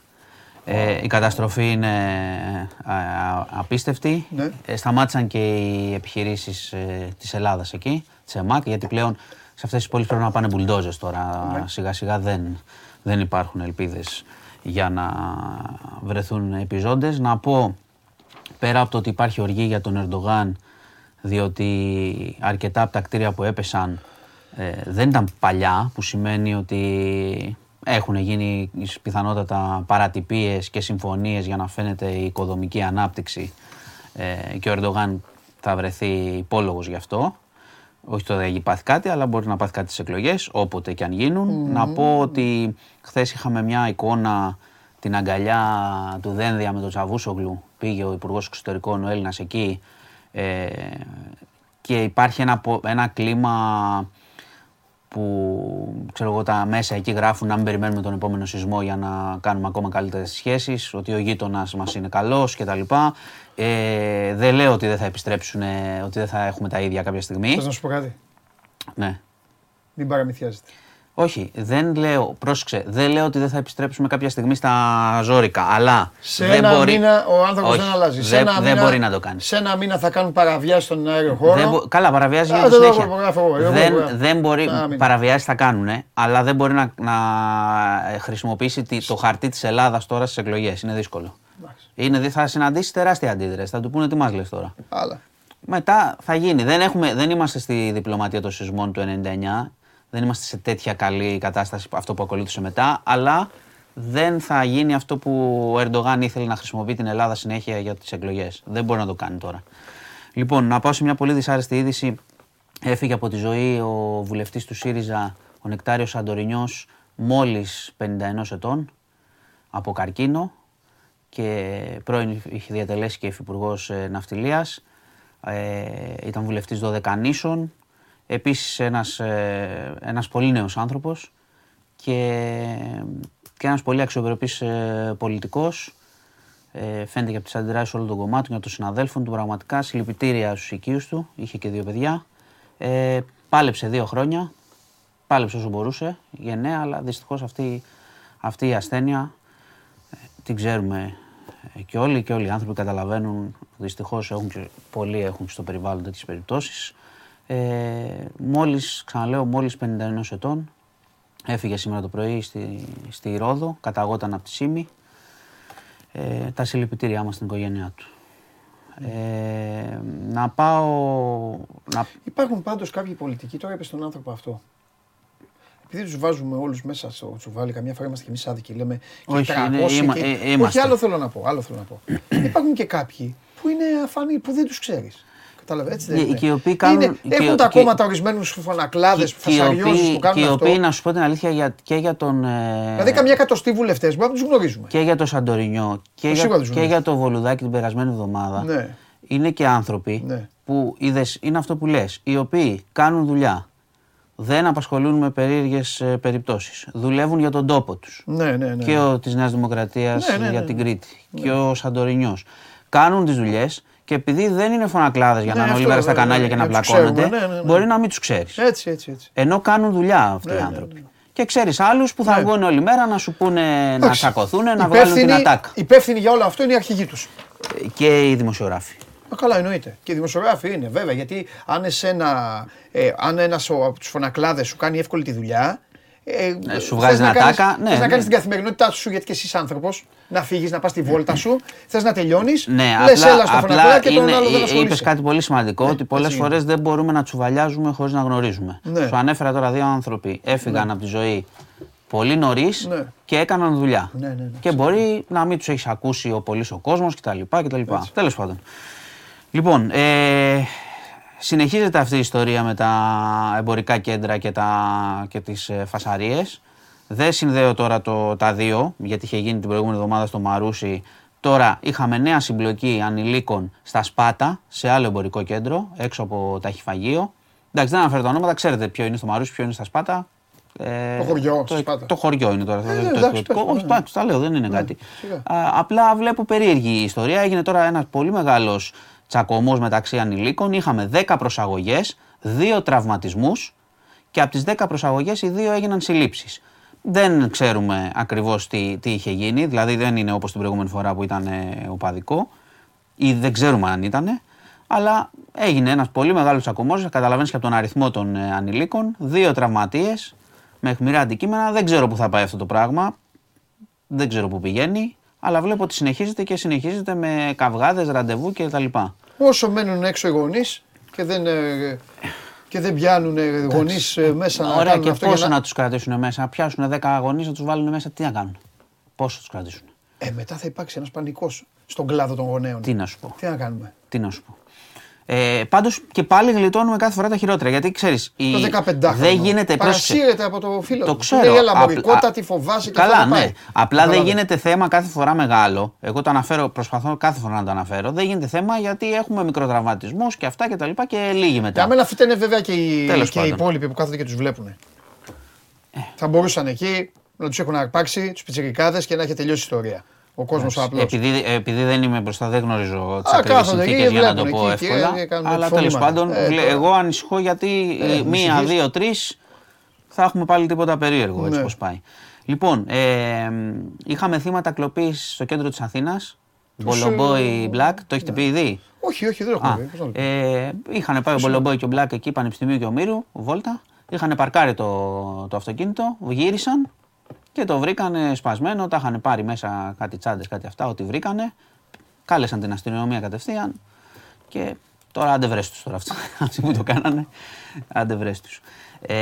Λοιπόν, Κύπρο είχαμε εκλογές, δεύτερο γύρο χθες, κέρδισε ο Νίκος Χριστοδουλίδης, ο οποίος, εντάξει, προέρχεται από το DC, κατέβαινε έτσι ως ανεξάρτητος, έχει 51% πήρε, απέναντι στο Μαυρογιάννη και εντάξει, τα προβλήματα είναι γνωστά. Η οικονομία φυσικά στην Κύπρο και το ζήτημα του Κυπριακού και οι σχέσεις κιόλας με την Τουρκία, του Ερντογάν κιόλας στην Τουρκία. Η πρώτη επίσκεψη αναμενόμενη θα γίνει στην Ελλάδα. Και... ποιο είναι το Ερντογάν? Όχι, ο Χριστοδουλίδης, ο νέος πρόεδρος της Κύπρου. Αλλά τώρα που είπες, περίμενε, γιατί ρώτησαν. Μπράβο. Αρνήθηκε η Τουρκία βοήθεια της Κύπρου? Ναι, από την αρχή έχει γίνει αυτό. Από την αρχή. Εντάξει, δεν το έχεις πει αυτό. Από την αρχή έχει γίνει. Τις πρώτες 2-3 μέρες δηλαδή. Και να πω για όσους κυκλοφορούν, έχουμε σε λίγη ώρα στάση εργασίας στα ταξί. Μέχρι τις 8 θα κρατήσει. Λόγω έκτακτης Γενικής Συνέλευσης, αλλά θα λείπουνε από τα ταξίδια στην Αθήνα, οπότε όσοι έχετε προγραμματίσει να μετακινηθείτε, θα πρέπει να βρείτε κάποιον άλλο τρόπο, όσοι χρησιμοποιείτε ταξί. Αυτά, σήμερα. Μες.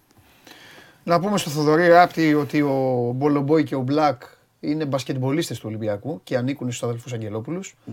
Γιατί έχουμε εδώ και τηλεθεατές... μπασκετμπολίστες είναι αυτοί. Όχι, είπα, ο άνθρωπος λέει κόλπο Μαρινάκι είναι, θα πάρουν μεταγραφή. Με τους φιλάθλους της ομάδας, σε σύγχυση. Δεν φταίει το ποδόσφαιρο τώρα για τους ληστές στο μπάσκετ. Όχι, και δεν φταίνουν και οι μπασκετμπολίστες. Ούτε οι μπασκετμπολίστες, πήγαν μια βόλτα οι άνθρωποι, ξέρω εγώ, άψαν τα μάξι. Τι να κάνουμε τώρα στο κέντρο της Αθήνας. Αυτά. Τι άλλο? Λοιπόν, τίποτα. Θα μου δείξεις βαθμολογία ή να φύγω? Δεν σου δείξω, είναι κολοβή. Αύριο θα στη δείξω. Αύριο. Σήμερα τι θα γίνει σήμερα? Τι τώρα πρέπει να λέω σε κάθε μάτι θα γίνει? Ξέρω εγώ. Περιμένω ξέσπασμα. Όχι, δεν εγκαταλείπω. Περιμένεις ξέσπασμα κιόλας. Κάποιο είδους. Το οποίο δεν θα λέει βέβαια κάτι. Ξέσπασμα, περιμένει. Ξέσπασμα πιανού περιμένεις? Θα δούμε. Μπράβο. Φιλιά. Εντάξει. Γεια σας. Φιλιά.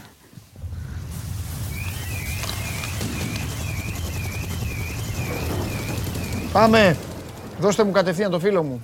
Θα το πω σε όλο τον κόσμο σήμερα αυτό που έκανα με τον Παναθηναϊκό. Σκηνοθέτη με αποθεώνεις, το ξέρω. Έλα, πάμε. Εγώ και να τον δω. Έχω και πάρα πολύ καιρό να τον δω. Έχω να τον δω από τη βραδιά της Πέμπτης. Ψέματα. Πέμπτη δεν ήτανε. Οικονομίδης ήτανε. Να τον δω. Από την Τούμπα. Στην Τούμπα έχω να τον δω. Το φίλο μου. Πρώτα απ' όλα περαστικά ήτανε. Έτσι. Τελειώσαμε. Ήτανε τελείως. Μια χαρά είμαστε. Μπράβο. Λοιπόν, έχω κάνει θρίαμβο να ξέρεις. Με διπλό Παναθηναϊκού. Από νωρίς, είπα προηγουμένως, κοίταξε εσύ που είσαι και ο γκουρού και ο δάσκαλος, θα πρέπει να συμφωνήσεις. Εγώ είμαι ένας απλός παίκτης. Το θεωρούσα προκλητική την απόδοση που δινόταν στον Παναθηναϊκό. Έπαιξα το Χ2 κατευθείαν μετά τον γκολ, γιατί κάποιος δεν καταλαβαίνει, νομίζω ότι έπαιξα Χ2 από την αρχή. Το Χ2 μετά τον γκολ και μετά νιώσα που δεν το έπαιξα διπλό, που είχε φτάσει 8,5. Νομίζω ότι είναι αυτό που συμβαίνει. Οι εταιρείες δηλαδή, νομίζω ότι ασχολούνται περισσότερο με το κλίμα που δημιουργείται από τους δημοσιογράφους και αυτά και καμιά φορά την πατάνε. Ναι, ισχύει. Ήταν μεγάλη απόδοση και δεν δικαιολογούταν με τίποτα και ο φαβορισμός του Άρη. Τον ανεφαβορεί ο Άρης, αυτό λέω. Δεν λέω μετά το τι έγινε στο μάτς, αλλά... γιατί και ο Άρης δεν ήταν καλά. Και να παίρνεις τώρα 3 απόδοση, το παίξες. Ναι. 3 ήταν. Το διπλό του Παναθηναϊκού ήταν πολύ μεγάλο. Τους άξιζε. Δηλαδή, άξιζε και... Εγώ το βρήκα πιο πάνω, 3,35. Τέλος πάντων, δεν έχει σημασία. Το πόνταρα στο 3, στα πόδια στο 3 το πόνταρα. Το 3 μου πάνε και μεγάλο. Ναι, βέβαια. Τι είναι αυτό. Ναι, εντάξει. Ρε παιδί μου, πώς να σου πω, αν δινόταν αυτό το παιχνίδι, ωραία, δώσε τον Άρη φαβόρι. Αλλά αν το παιχνίδι αυτό ήταν ένα 2-20, 2-40, 3-15, δεν θα έλεγε κανείς κάτι. Ναι, ναι, ναι, ναι. Αλλά η ψαλίδα άνοιξε πάρα πολύ, τέλος πάντων, τέλος πάντων. Όχι, και η λογική έλεγε ότι το Χ έπρεπε να το πάρει ο Άρης. Δηλαδή ο Παναθηναϊκός να είναι φαβορί, ναι, και η διπλή ευκαιρία να είναι μεγάλη Άρη, ναι, υπέρ του Άρη. Το έκαναν ανάποδα οι εταιρείες και όντως το σωστό ήταν, όπως και. Εντάξει, ήρθε κατά λάθος, αλλά ακόμα και να μην ερχότανε. Το σωστό ήταν να ψυχηματικά πήγαινε στο Παναθηναϊκό. Ναι. Ήταν καλή απόδοση του Παναθηναϊκού. Εντάξει, ναι, η αλήθεια ήταν. Για πες τώρα, επειδή δεν τα έχουμε πει, τι πες και εσύ που έχεις πει διάφορα για τον Παναθηναϊκό, είδες βελτίωση. Κοίταξε. Σε σχέση με αυτά που έλεγες. Ναι, βελτίωση υπήρξε γιατί 3-4 παίκτες πήγανε καλύτερα. Ναι. Δηλαδή, ο Χουάνκαρ έκανε το καλύτερο του παιχνίδι το 2023. Ναι. Ο Πέρεθ ήταν και αυτός βελτιωμένος. Ο Μαντσίνι έδειξε ότι είναι μια καλή μεταγραφή που μπορεί να κάνει τη διαφορά. Στο ένας με έναν το μαζικού τον έκανε ό,τι ήθελε. Ναι. Και ήταν το όπλο του Παναθηναϊκού και ο λόγος που κατάφερε να ξεπεράσει το κακό του ξεκίνημα ο Παναθηναϊκός. Mm-hmm. Γιατί δεν μπορούσε να παίξει με τίποτα ο Μπερνάρ, τα ανεβάσματα του Ντεβάτζο και είχε μεγάλο πρόβλημα ο Παναθηναϊκός εκεί. Αλλά είχε υπέρπαιρνα νίκη στην άλλη πλευρά τον Μαντσίνι και μπόρεσε να πάρει αυτοεπίθεση από τις ενέργειες του Μαντσίνι, να ισοφαρίσει με την πολύ καλή προσπάθεια του Ιωαννίδη και μετά να γυρίσει στο μάτς. Είναι πολύ καλό που έστω και κατά λάθος σκόραρε ο Παλάσιος, γιατί χρειάζεται να πάρει. Ξέρεις, στον Παναθηναϊκό λείπουν γκολ από παίκτες. Για να κάνεις πρωταθλητισμό, σκοράρει λίγο. Το λέει ο Θέμης που είναι πέμπτος στην απειλή. Ναι. Και γι' αυτό το λόγο, ό,τι μπορεί να πάρει, δηλαδή το γεγονός ότι τα τελευταία δύο μάτς πήρε τέρματα από 4 παίκτες και ήταν μέσα στα 2 γκολ ο Ιωαννίδης, είναι σημαντικό. Βέβαια, να είμαστε ειλικρινείς, βρήκε έναν Άρη που δεν ήταν καλά, σε κακή κατάσταση. Και η απόσταση από την ΑΕΚ παραμένει πολύ μεγάλη. Δηλαδή, χρειάζεται πολύ σημαντική βελτίωση για να μπορέσει ο Παναθηναϊκός να πάρει το πρωτάθλημα από μια πολύ καλή ομάδα όπως είναι η ΑΕΚ. Ναι. Βέβαια, αυτή η νίκη έχει ένα πιο βατό πρόγραμμα, όχι εύκολο, γιατί έχει Καρεσκάκης, έχει Περιστέρι, 2 δύσκολα μάτς. Απλά η ΑΕΚ έχει η 3, αν έχει 4 μάτς, γιατί πάει και στο Ηράκλειο, ναι, έχει τα 2 ντέρμπι και έχει και Ηράκλειο, ή 4, άμα ξαναγίνει το μάτς στον Ατρόμητο. Δηλαδή η ΑΕΚ φαίνεται να έχει ακόμα πιο δύσκολο πρόγραμμα από τον Παναθηναϊκό. Όμως είναι σε καλύτερη κατάσταση. Ναι. Χρειάζεται βελτίωση για να του πάρει το πρωτάθλημα της ΑΕΚ ο Παναθηναϊκός. Σε κάθε περίπτωση αυτή η νίκη του εξασφαλίζει ότι θα μπει στα play-off με πιθανότητες σημαντικές. Αυτό έπρεπε να το πάρει αυτό το match και το πήρε. Mm-hmm. Τώρα από εκεί και πέρα, για στοιχηματικά, δεν έχει κάτι τρομερό έτσι σημερινή ημέρα. Είναι το διπλό της Σίντερ που είναι σε 1,45 με τη Σαμπτόρια, που η Σαμπτόρια πραγματικά είναι σε πολύ καλή κατάσταση και μάλιστα περιμένουν και τιμωρία, γιατί δεν είναι πληρωμένοι οι παίκτες και περιμένουν και άλλη αφαίρεση βαθμών η Σαμπτόρια. Οπότε ο προπονητής ο Σάνκοβιτς έβαλε τα κλάματα όταν το δίκαιο το πέναλτι τη Μόντσα και ήρθε η ισοφάριση. Ναι. Είναι σε κακή κατάσταση η ομάδα. Η Ίντερ έχει μια βελτίωση, στους 1,45 είναι το διπλό. Και από εκεί και πέρα στην Ελλάδα είναι πολύ φορμαρισμένο Σόφι, πολύ βελτιωμένος με τον Ταμπράουσκα Σόφι και τον Πας τον πίεσε πολύ στο τέλος. Εκτός έδρας έχει πάρει αποτελέσματα στη Λαμία, έχει πάρει αποτελέσματα σε δύσκολες έδρες και είναι ανταγωνιστικός. Το Χ2 δίνεται στο 1,40, δεν είναι τίποτα. Είναι 30, είναι λίγο κάτω από το 3. Και η ΑΕΚ να κερδίσει με καθαρό σκορ το Λεβαδιακό, με σερικό χάντικα 1,5. Αυτή η 30 δίνει η απόδοση 2,65-2,70. Δευτέρα είναι σήμερα. Δεν πάμε με 3 φαβορί. Δεν θα μπλέξουμε ούτε με το Liverpool Everton, που Liverpool έχει και απουσίες και δεν είναι καλά, και Everton με το Σαντάι πήρε νικέρισε την Arsenal και το Ισπανιόλ στο Σοσιαδάδ είναι πολύ περίεργο μάτς, γιατί η Ισπανιόλ πάει καλύτερα από την βαθμολογία της. Στο Σοσιαδάδ είχε μια φόρμα που δεν τη διατήρησε με τη Βαγιανίδη και έχασε εντός έδρας. Οπότε πάμε σε 3 φαβορί. Θα κόλλαγες και τίποτα από το Καραϊσκάκι, με δεδομένο ότι ο Ολυμπιακός είναι όχι απλά με την πλάτη, είναι ολόκληρος στον τοίχο. Ενώ τίποτα κόρνερ ή τίποτα γκολ και αυτά βλέπεις.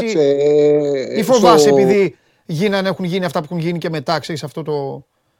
Αν πόνταρα στο Καστάκης, σε ένα που έχω παίξει 4 ελληνικά, το έχω πάει over 2,5 τον Ολυμπιακό. Α, το βλέπεις. Το έχω δώσει σαν γκολ. Γιατί ο Ολυμπιακός δεν κρατάει και το 0. Δεν το κρατάει το 0. Και ο Πανετολικός είναι κακή ομάδα. Έχει μια μεθοδολογία. Ναι, παίζει. Θα ρισκάρει, ειδικά σε αυτά τα παιχνίδια δεν είναι τίποτα να χάσει. Ο Πανετολικός δεν πάει για τίποτα. Οπότε το over 2,5 απλά είναι πλέον στο 1,55. Εγώ όταν το είχα δώσει την Παρασκευή για τη στήλη που γράφουμε με τα ελληνικά, ήταν κοντά. Κόλλησε λίγο Τσάρλι, τώρα θα ξανάρθει. Έλα, το ξέρω. Στο 1,55, γι' αυτό το λόγο αποφύγα να το δώσω. Σε κάθε περίπτωση πάντως ναι, άμα επέλεγα κάτι το Καρισκάκι θα ήταν το over 2,5. Οπότε πάμε στο... Αυτή ήταν η τριάδα. Λαμία όφη 2, ΑΕΚ Λεβαδιακός άσος με μαξιατικό χάντικα 1,5, Σαμπτόρια Ίντερ διπλό, είναι στο 2,70 το παρολί. Μάλιστα, φανταστικά. Ωραία, εντάξει Τσάκλι μου, θα τα πούμε αύριο να δούμε τι γίνεται. Σιγά σιγά ξεκινάνε και οι Ευρώπες σιγά σιγά. Ναι, Champions League αύριο. Champions League. Για να δούμε. Ματσάρα. Έτσι, τα λέμε. Φιλιά. Λοιπόν, 4 παιχνίδια σήμερα, χαμός αύριο. Να δούμε τι θα δούμε αύριο. Έχουμε να βγάλουμε και Κέσσαρη αύριο. Κύριε Μάρκο και το Θέμη αύριο. Να δούμε πώς θα έχει σχηματιστεί. Τώρα μπαίνουν στην τελική ευθεία οι ομάδες σας. Μπαίνουν στην τελική ευθεία. Πάμε σκηνοθέτη. Κατέβασε το νέο app του Sport 24 και διάλεξε τι θα δεις. Με το MySport24 φτιάξε τη δική σου homepage επιλέγοντας ομάδες, αθλητές και διοργανώσεις. Ειδοποιήσεις για ό,τι συμβαίνει για την ομάδα σου. Match Center, Video Highlight, Live εκπομπές και στατιστικά για όλους τους αγώνες. Μόνο αθλητικά και στο κινητό σου με το νέο Sport24 app. Κατέβασέ το! Λοιπόν... Ακολουθείτε ολοζώντανο το Show Must Go On στο κανάλι του Sport 24. Επαναλαμβάνω, όπως ξεκινήσαμε, μέχρι να πάμε τώρα να κάνουμε άλλου είδους κουβεντούλα. Απάντησε θετικά η Ποδοσφαιρική Ομοσπονδία της Αυστραλίας στην ΕΠΟ για να καθίσουν στο τραπέζι και να συζητήσουν περί συνθήκων και περί της περίπτωσης να διεξαχθεί ο τελικός του κυπέλου στην Αυστραλία, χαμός. Η Ομοσπονδία της Αγγλίας έχει ούτως ή άλλως απαντήσει θετικά. Είδατε χθες και το ρεπορτάζ το σχετικό του Sport 24 που αναφερόταν στο Selhurst Park, στην έδρα δηλαδή της Crystal Palace. Και από εκεί και πέρα, καλοί μου φίλοι και καλές μου φίλες, να ξέρετε ότι αυτή τη στιγμή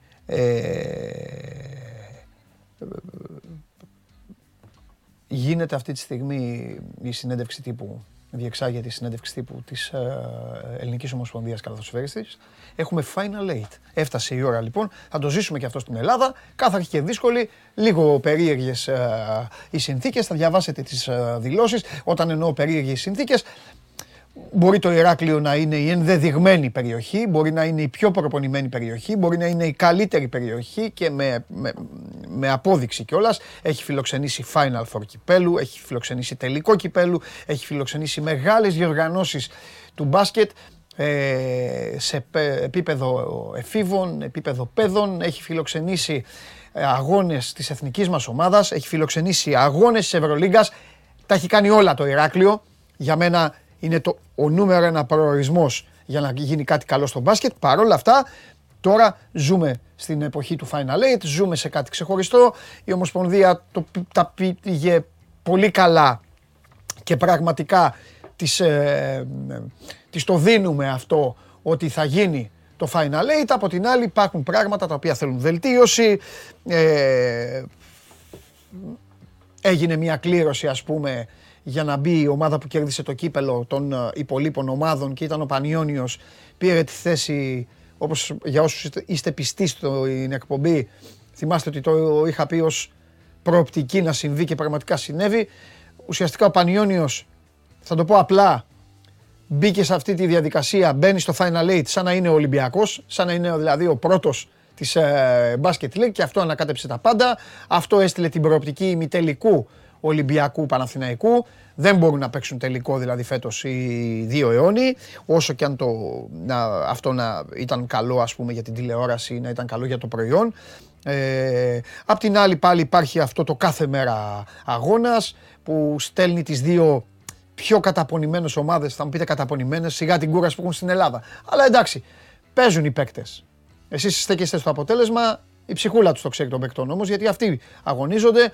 Ο Ολυμπιακός λοιπόν ή ο Παναθηναϊκός, ένας από τους δύο, σίγουρα θα παίξουν Παρασκευή, Σαββατοκυριακή. Ο Παναθηναϊκός έχει αγώνα σήμερα για το πρωτάθλημα. Ο Ολυμπιακός έπαιξε χθες ως γηπεδούχος στο Λαύριο, γιατί το Έρηνης και Φιλίας δεν ήταν διαθέσιμο. Έχουν τα ταξίδια τους και τις υποχρεώσεις τους στην Ευρωλίγκα.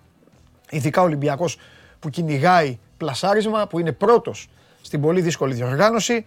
Τέλος πάντων, έγιναν όλα αυτά και φτάνουμε στο δώσε μου Νικήτα λίγο τώρα που διεξάγεται και το final. Δεν είναι Νικήτας, ο Νικήτας είναι, ο Κωνσταντίνος είναι. Και λέω, Κωνσταντίνος είναι, δώσε μου Κωνσταντίνε μου λίγο το δέντερο, αφού την κάνουμε αυτή την μπασκετοκουβέντα. Εδώ λοιπόν θα επαναλάβω εγώ, έτσι απλά να σας το θυμίσω, την 5η στις 4 παρατέταρτο, Πανιόνιος ΑΕΚ, 7 και 4 Περιστέρι ΠΑΟΚ. Παρασκευή 4 παρατέταρτο Ολυμπιακός Άρης, 7 και 4 Παναθηναϊκός Κολοσσός. Το Σάββατο 4 παρατέταρτο η αριστερή πλευρά, όπως βλέπετε, ημιτελικό, η δεξιά πλευρά τον άλλο ημιτελικό στις 7 και 4. Και Κυριακή 7 και 4 ο τελικός του κυπέλου για την δεύτερη κούπα της σεζόν. Η πρώτη ήταν το Super Cup που κατέκτησε ο Ολυμπιακός. Αυτά ως προς την φετινή κατάσταση. Όπως στέλνει και ένας φίλος, Άρης Ολυμπιακός συνέχεια λέει ασχέτου αθλήματος. Δεν ξέρω τώρα αν έπαιξαν στο πόλο ή στο βόλεϊ στη διαδικασία. Πάντως στο ποδόσφαιρο έπαιξε ο Άρης με τον Ολυμπιακό και τώρα θα παίξουν και στο μπάσκετ. Λοιπόν, είμαστε έτοιμοι παιδιά, έχουμε τίποτα? Α, ωραία. Ωραία, θα το συνεχίσουμε λοιπόν μέχρι την... Είπα εγώ τα χοντροκομμένα. Για να κλείσουμε το κεφάλαιο μπάσκετ, θα μπει στο στούντιο τώρα και ο άνθρωπος της καρδιάς σας, πριν περάσουμε στις εκκρεμότητες, στις ποδοσφαιρικές εκκρεμότητες που υπάρχουν. Νάτος εδώ με αργά σταθερά βήματα.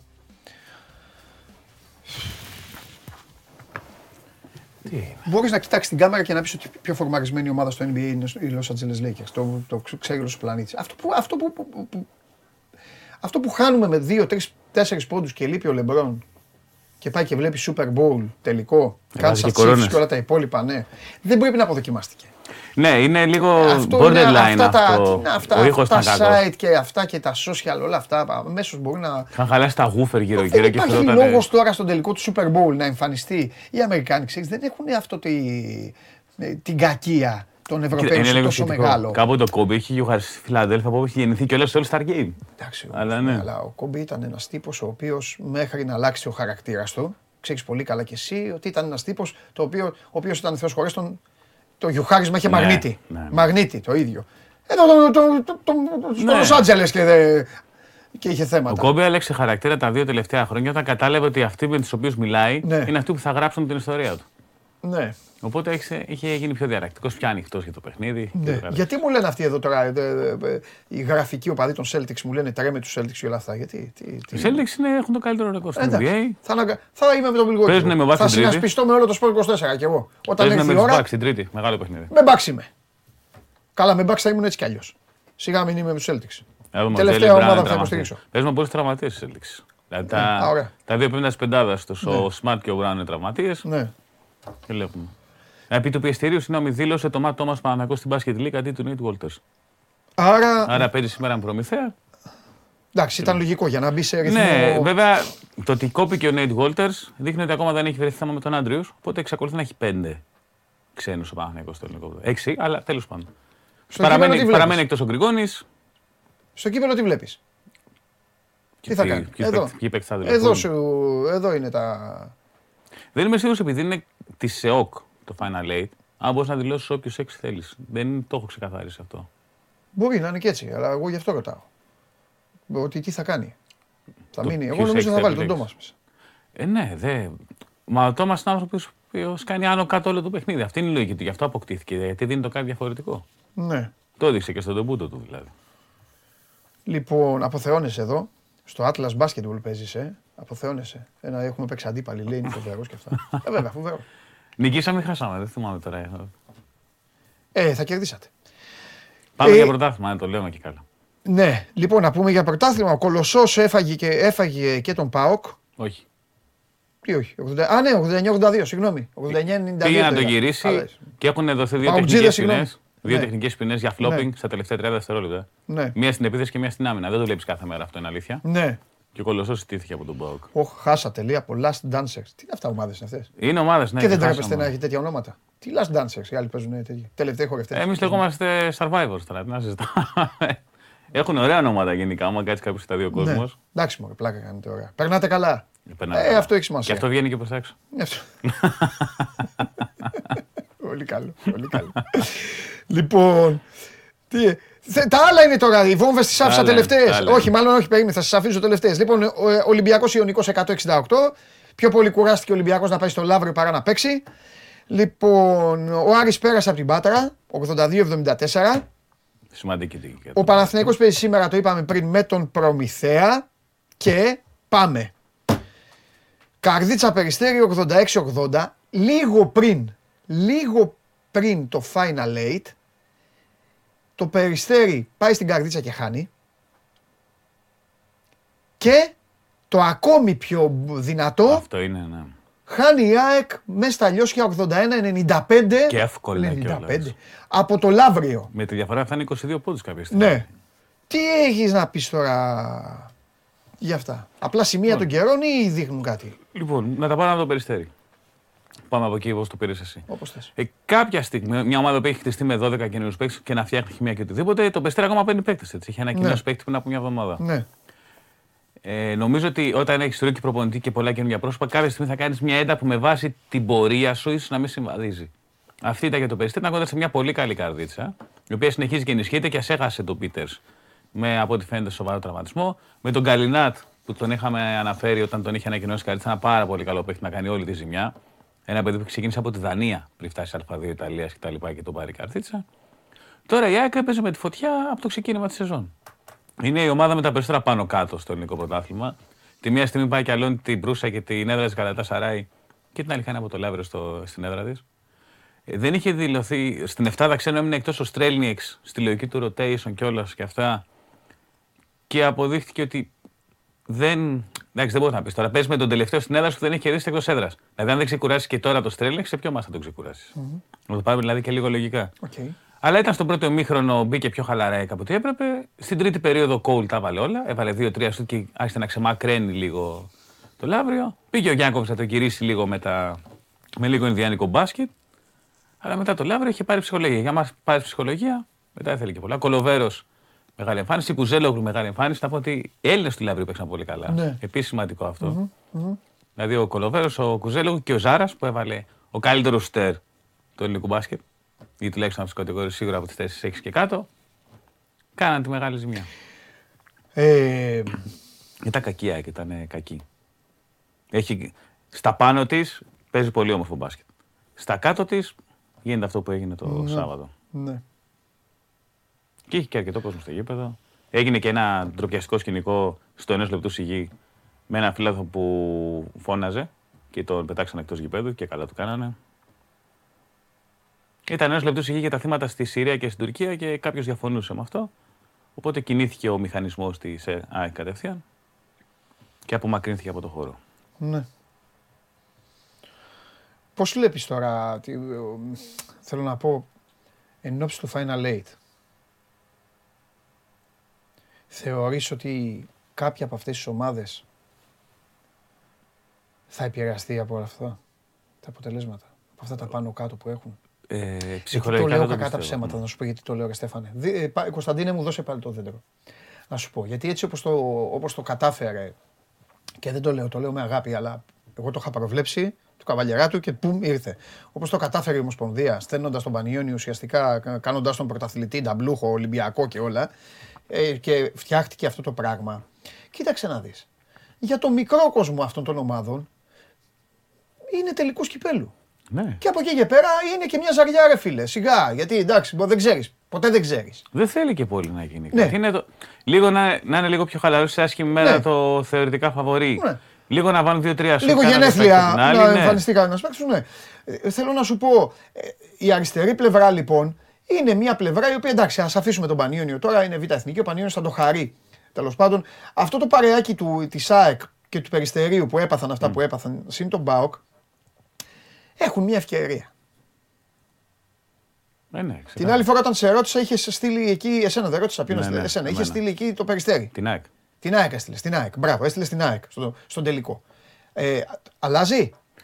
Για μένα δεν αλλάζει. Η ΑΕΚ έχει νικήσει δύο φορές στο Περιστέρι, ναι. Το Περιστέρι έχει νικήσει δύο φορές στον ΠΑΟΚ, ο ΠΑΟΚ έχει νικήσει την ΑΕΚ. Στο πρωτάθλημα μας και μάλιστα μέσα στα γήπεδα. Η ιστορία έχει δείξει ότι οι διπλές νίκες συνήθως βοηθάνε αυτόν που έχει χάσει. Ναι. Οπότε τι μας λέει αυτό για το Περιστέρι; Μας λέει ότι ο ΠΑΟΚ θα περάσει και ότι μετά θα περάσει και την ΑΕΚ. Ο ΠΑΟΚ έχει νικήσει την ΑΕΚ στα Γιώσια. Α, ναι. Η ΑΕΚ έχει το Περιστέρι έχει κερδίσει. Είπες. Ναι, μέσα έξω. Ωραία. Αν περάσει, αν είναι ΑΕΚ Περιστέρι, είναι υπέρ του Περιστέριου γιατί έχει δύο νίκες. Η ΑΕΚ έχει κερδίσει. Είναι υπέρ του Περιστέριου. Το Περιστέρι ΠΑΟΚ όμως ποιος έχει είπες; Το Περιστέρι έχει νικήσει δύο φορές τον ΠΑΟΚ. Είναι υπέρ του ΠΑΟΚ. Είναι υπέρ του ΠΑΟΚ. Είναι αυτό. Τέλος πάντων. Εντάξει, με αυτή τη λογική ο Ολυμπιακός δεν θα έπρεπε να είναι καν στο Final 8 βέβαια. Έχω μια άλλη ερώτηση. Δεν υπάρχει αυτό. Στο Final Four ξεκινάνε όλοι με το όλοι έχουν 25% πιθανότητα. Ναι. Στο Final Four, στο Final 8 είναι όλοι με 12,5% πιθανότητα. Άμα ο Πανένος δεν έχει ελπίδα. Αυτός σημαίνει ότι έχει 25% και λέει άλλη 12,5%. Ναι, έχεις δίκιο. Ναι, κοίταξε. Η ΑΕΚ έχει το 25%, ναι, μόλις περάσει. Μα μόλις περάσει θα έχουν το 25%. Όχι, όλοι έχουν το 12,5%. Είναι 8 ομάδες. Ναι. Αλλά αφού η ΑΕΚ παίζει με τον Πανένο που θεωρητικά είναι το απόλυτο φαβορί, δεν έχει 25% πιθανότητα. Μ' αρέσει πολύ η συζήτηση. Θα το πάμε λοιπόν τώρα με πιθανότητες. Θα το πάμε με ξεχωριστές πιθανότητες. Λοιπόν, ο Άρης έχει ένα 5%. Ο Κολοσσός έχει ένα 15%. Με συγκλονιστική δήλωση Παπαθεοδόρου στη συνέντευξη τύπου που λέει «Πέσαμε, λέει, σε Παναθηναϊκό. Αν γίνει κάτι και περάσουμε, πέφτουμε Ολυμπιακό. Και αν περάσουμε, λογικά μας περιμένουν οι Γόριος στον τελικό», λέει. Έτσι όπως έκασε. Ο Ελίας, ναι. Εντάξει, αυτά είναι, είπαμε. Υπάρχουν και οι παράπλευρες απώλειες από αυτή τη διαδικασία του Πανιωνίου. Εγώ, κοίταξε, θα σου πω κάτι σκληρό. Εγώ θα τον έβαζα 8 τον Πανιωνίο. Δεν θα έκανα κλήρωση. Θα ήταν και το λογικό τώρα. Θα έλεγα πέρασες, πήρες το κύπελο, αποθέωση. Εσύ θα πας να παίξεις με τον πρώτο. Δηλαδή, εντάξει, γιατί οι άλλοι γιατί... Να σου πω κάτι. Οι άλλοι γιατί σκοτώνονται ρε φίλε για το πλασάρισμα. Καταλαβαίνεις. Εγώ θα το θέσω αλλιώς. Ο Παναθηναϊκός, θα σου πω ένα πράγμα. Ο Παναθηναϊκός που έχει αυτό το σερί ητών με τον Ολυμπιακό. Πάω πολύ ψηλά. Που έχει αυτό το σερί ητών με τον Ολυμπιακό. Γιατί να μην παίξει τελικό με τον Ολυμπιακό, όπου εγκεφαλικά είναι μια άλλη ιστορία. Ολυμπιακός ρε παιδάκι μου. Ολυμπιακός. Γιατί να βρει τον Παναθηναϊκός στο ημιτελικό. Ολυμπιακός, ναι. Ολυμπιακός σου λέει: «Εγώ είμαι πρώτος. Πήγα εκεί τρένο. Γιατί δεν πάω στον τελικό». Ο καθένας είχε ένα δίκιο. Σίγουρα. Όλοι. Αυτό είναι. Νομίζω ότι θα ακουστεί κάπως, αλλά η μόνη ομάδα που χάρηκε από αυτό ήταν η ΑΕΚ. Γιατί θα ήταν στο 7, θα πέφτει με Παναθηναϊκό Ολυμπιακό. Εννοείται. Η ΑΕΚ είχε την ποδοσφαιρική τύχη και ακόμη περισσότερο. Γιατί στο ποδόσφαιρο έπεσε και με έναν ημιτελικό με τον Ολυμπιακό. Εγώ θυμάμαι παραδοσιακά στο ποδόσφαιρο που μια ομάδα τις μεγάλες, τις 6 μεγάλες τέλος πάντων, Ολυμπιακό, Παναθηναϊκό, ΑΕΚ, ΠΑΟΚ, Άρη, Ηρακλή, χρειάζεται για να φτάσει στο τελικό να περάσει τους άλλους 4. Ναι. Και στο άλλο δέντρο άλλος έχει παίξει με ομάδες Β' Εθνικής και με τη μέση και κάτω. Και πάνω στο τελικό και άλλος έχει σκοτώσει. Τώρα είναι ο Ηρακλής με τους 12 άθλους. Και άλλος έχει πάει έτσι περπατώντας και χάνει τον τελικό και λέει: «Ποιος είναι η καλύτερη ομάδα?». Να απαντήσω σε ένα φίλο ο οποίος είναι πάρα πολύ ρομαντικός, αλλά είναι ρομαντικός κατά το δικό του εγκέφαλο, που λέει: «Γιατί λέει να μην ονειρευτεί ένας μικρός» και λέει για τον Πανιόνιο. Να του απαντήσω ότι μιλάμε για το άθλημα που λέγεται μπάσκετ και όλοι οι υπόλοιποι το ίδιο κάνουν και ονειρεύονται. Οπότε έχει κάθε δικαίωμα να ονειρεύεται και ο Κολοσσός και ο Παπαθεοδόρου που είναι καλός προπονητής και ο Άρης και ο Καστρίτης και όλοι, καλέ μου φίλε. Εντάξει, οπότε αυτό που έγραψες, άστο. Απλώς να πούμε ότι στο παρελθόν, όχι βέβαια σε σκηνικό Final 8, Final 4, έχουμε δύο ομάδες μικρότερες κατηγορίες να πηγαίνουν τελικό. Και από την Κρήτη έχουμε δει το Ρέθινο που ήταν στην Α2, έχουμε δει κάποτε το Πανελλήνιο. Οι εποχές Γκάρι που έσπασε το ρεκόρ για αλλά τότε ήταν τα περιβόητα, ήταν νοκάουτ μάτς που ήταν πώς θα σου τύχαινε. Και πέφτανε και ο Ολυμπιακός με τον Παναθηναϊκό συνεχόμενα, κάτι σε Σεπτέμβριο και παίζανε και τελειώνανε. Ναι. Φιλιά. Έχουμε πολλά να πούμε αυτή τη βδομάδα. Ευρωλίγκα δεν έχεις. Τους Lakers προσπαθείς να διαλύσεις, δεν θα τα καταφέρεις ποτέ όμως. Πάμε!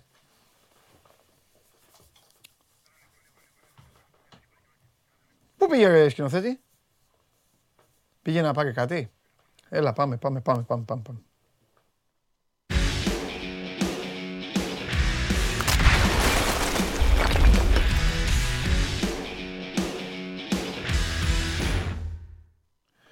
Τρόμαξε, με χάσεις.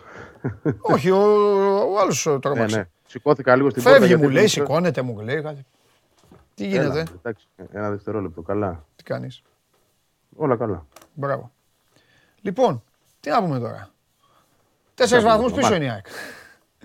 Η αλήθεια είναι αυτή. Εντάξει, αλήθεια είναι αυτή. Αλήθεια είναι, γιατί πρώτον δεν ξέρεις αν θα βγει και η απόφαση σήμερα και τι απόφαση θα είναι, γιατί την περιμένουν στην ΑΕΚ, αυτό το λέω. Ναι, αλλά έχει ταξίδι ακόμα λίγο η δουλειά αυτή. Έτσι φαίνεται. Την περίμεναν σήμερα. Τι εννοείς θέσεις? Δεν τελειώνει η υπόθεση με μια. Όχι, ρε παιδί μου. Αυτό λέω. Υπάρχει έφεση, φαντάζομαι. Μετά είναι το μάτς. Ναι. Βαγγέλη μου, τι θα κάνει τώρα, τι θα βάλει? Τώρα θα βάλει, αυτούς που μπήκαν στο δεύτερο μήχρονο. Πιστεύω θα βάλει την δεκάδα που δεν έπαιξε με τον Ατρόμητο. Α, σωστό γι' αυτό. Όπως την είχε έτοιμη.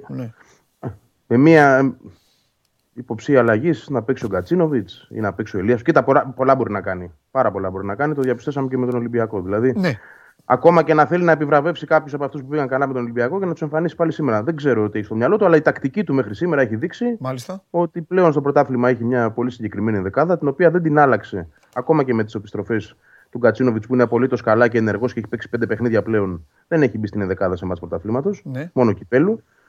Και ο Ελίασον που επίσης έδειξε με τον Ολυμπιακό ότι είναι και αυτός έτοιμος για δεκάδα. Θα δούμε σήμερα αν έχει στο μυαλό του να αλλάξει κάτι. Μέχρι τώρα πάντως πηγαίνει με αυτό το κόλπο που αναγκάστηκε να κάνει. Από τη διακοπή του Μουντιάλ και μετά λόγω των πολλών απουσιών και απολειών για διαφόρους λόγους, δεν άλλαξε κάτι σε αυτή την ιστορία. Δηλαδή συνέχιζε να πιστεύει σε αυτό το σχήμα, το οποίο τώρα, αν θες και τη δική μου γνώμη, το Λεβαδιακό σήμερα δηλαδή κάλλιστα θα μπορούσε να θυσιάσει έναν εκτός Ιμάνς και Γιόνσον για να βάλει έναν πιο επιθετικό ποδοσφαιριστή, τον Κατσίνοβιτς για παράδειγμα ή τον Ελίασον, όποιον θέλει. Αλλά νομίζω ότι θα πάει με τα ίδια. Αυτό έδειξε και στη δοκιμή. Στις δοκιμές βασικά, τις δύο τελευταίες μέρες, αυτό έδειξε. Ότι θα πάει με αυτό το σχήμα. Δεν λέει κάτι απαραίτητα αυτό, έτσι. Απλά εμείς εξηγούμε με την καθημερινότητα και με αυτά που γίνονται. Όχι, δεν λέει τίποτα. Το θέμα είναι να δούμε τώρα αν η ΑΕΚ είναι σε κατάσταση να κάνει επίδειξη στον εαυτό της. Εγώ μόνο αυτό περιμένω. Δηλαδή, αν με ρωτήσεις, αν μου πεις να κάτσεις να δεις το παιχνίδι. Θέλω να είμαι ειλικρινής. Θα βάλω το Αστέρας Τρίπολης ΠΑΟΚ, που είναι και πιο. Και άμα βλέπω ότι κάτι γίνεται, θα το γυρνάω στην ΑΕΚ. Αλλά. Α, όχι, είναι διαφορετικά κανάλια. Μπορώ να κόψω και την τηλεόραση. Ωραία. Άλλο θέλω να πω. Τέλος πάντων, η ΑΕΚ δεν ιντριγκάρει, ρε παιδί μου. Κατάλαβες. Ως μάχη. Εγώ θέλω να δω όμως αν μπορεί να κάνει επίδειξη στον εαυτό της. Δηλαδή, έγινε ό,τι έγινε.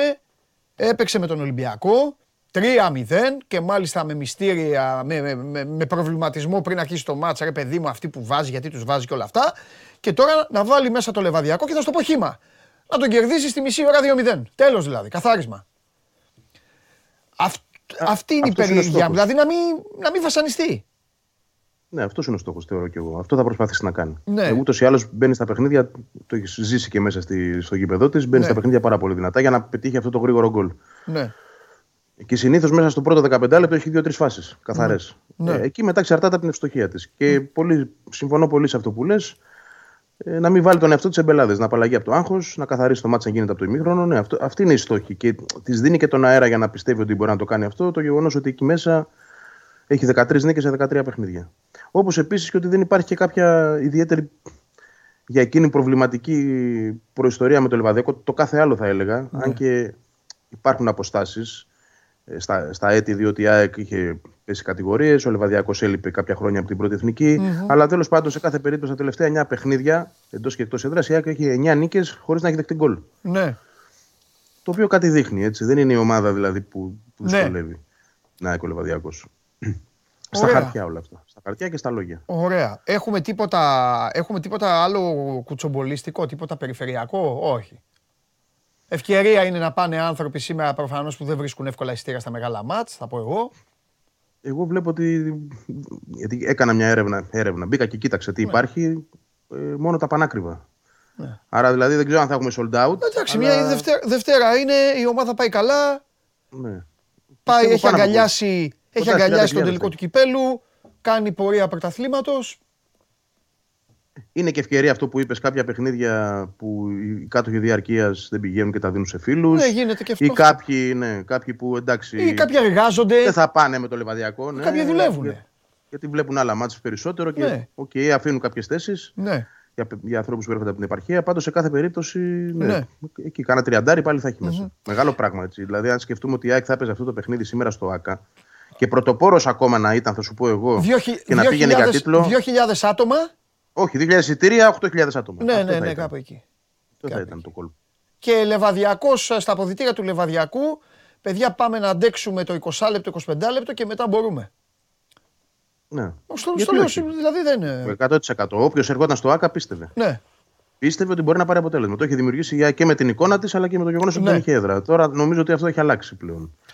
Να σε ρωτήσω κάτι άλλο τώρα και θα σε αφήσω. Ναι. Έχει καθόλου η ΑΕΚ ασχοληθεί? Εγώ έκανα μια δική μου τοποθέτηση όταν ξεκίνησε η εκπομπή. Έτυχε μετά να ακολουθεί ο Σάβας, είπε και ο Σάβας την άποψή του. Έκανε και πρόβλεψη μάλιστα ο Σάβας. Η ΑΕΚ, δεν το ρωτάω, μην παρεξηγηθώ, μην αρχίσουν οι ΑΚΤΖΙΔΕΣ τώρα να φτύνουν τον κόρφο τους και όλα τα υπόλοιπα. Δεν το ρωτάω λόγω του αποτελέσματος με τον Ολυμπιακό. Το ρωτάω ως μια ομάδα η οποία συμμετέχει στους 4. Δηλαδή θα μπορούσα ειλικρινά να ρωτήσω ακόμα και τον Ολυμπιακό και τον Χριστόφιδέλη. Απλά τώρα η ΑΕΚ έχει ένα λόγο παραπάνω. Η ΑΕΚ έχει καθόλου, ρε παιδί μου, έχεις κάποια άβρα από αυτή την ιστορία, τελικό στο εξωτερικό και όλα τα υπόλοιπα? Και, ναι, έχω. Αυτό που ξέρω είναι ότι της αρέσει αυτό το κόμμα. Της αρέσει. Της αρέσει να γίνει εκεί, ναι. Δεν είναι αντίθετη δηλαδή, γιατί όχι. Αν δεν μπορούν εδώ να εξασφαλιστούν οι μίνιμουμ προϋποθέσεις για να υπάρχει ασφάλεια πρώτα απ' όλα. Γιατί η ΑΕΚ το παιχνίδι με τον ΠΑΟΚ στο Βόλο και ο ΠΑΟΚ θα πρέπει να έχει την ίδια νοοτροπία, θεωρώ. Και δεν ξέρω, δεν μπορεί έχει. Και να την έχει. Ο ΠΑΟΚ είπε ότι όλο αυτό έγινε, είπε ο Σάβας, ότι από τη στιγμή. Δηλαδή, ο Σάβας είπε κάτι το οποίο το θεωρώ λογικό. Ο Σάβας άφησε να εννοηθεί, χωρίς να το πει, ότι όλο αυτό δημιουργήθηκε επειδή πέρασε ο ΠΑΟΚ στον τελικό. Και αυτό το καταλαβαίνω. Και το δέχομαι και συμφωνώ με τον Σάβα. Δεν είναι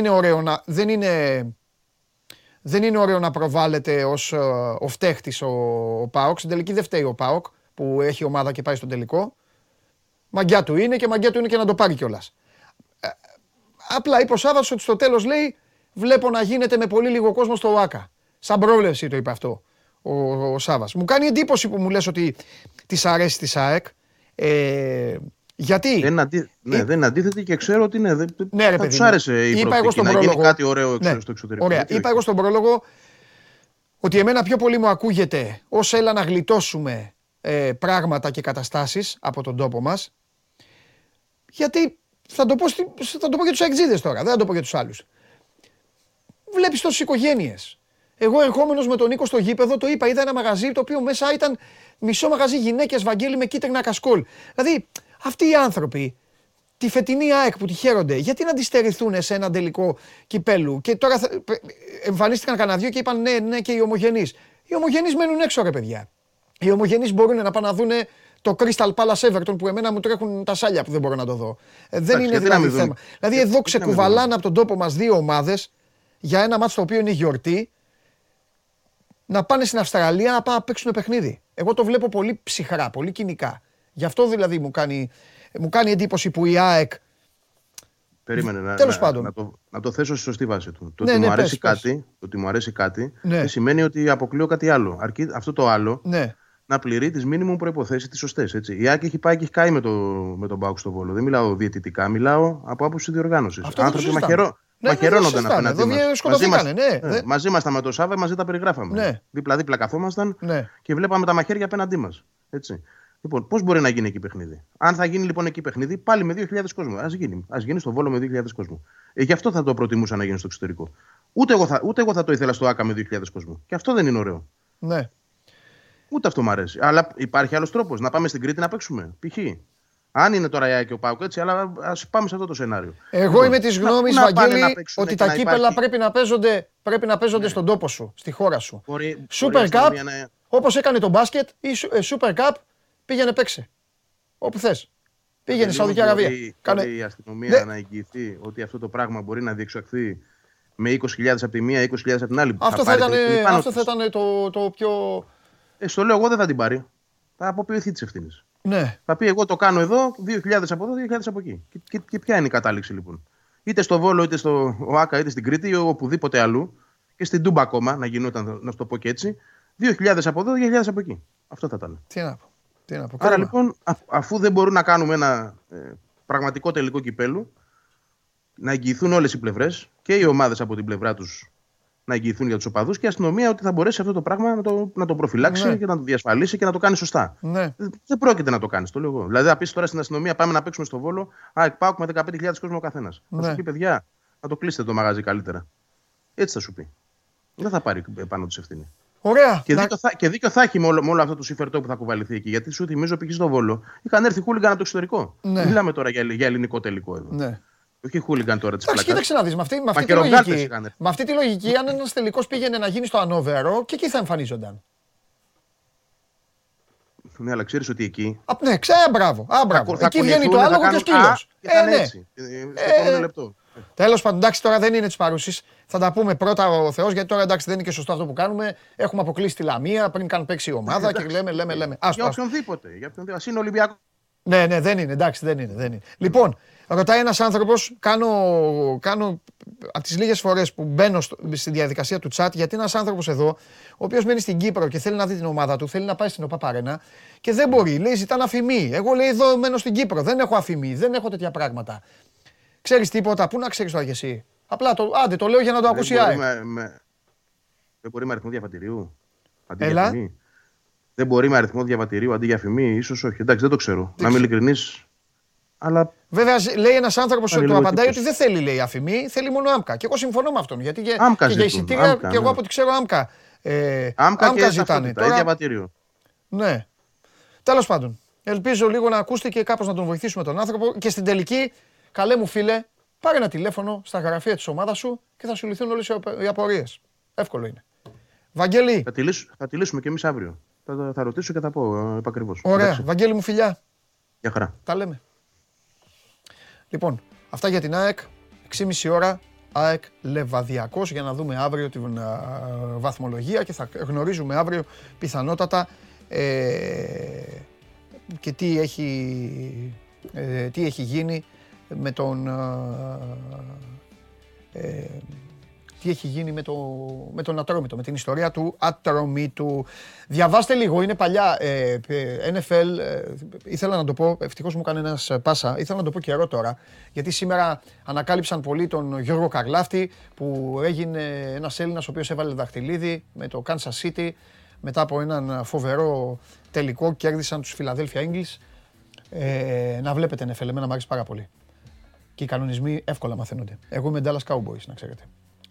Λοιπόν, για γνωριζόμαστε. Ο Γιώργος είναι κανονικά, το παιδί δεν είναι...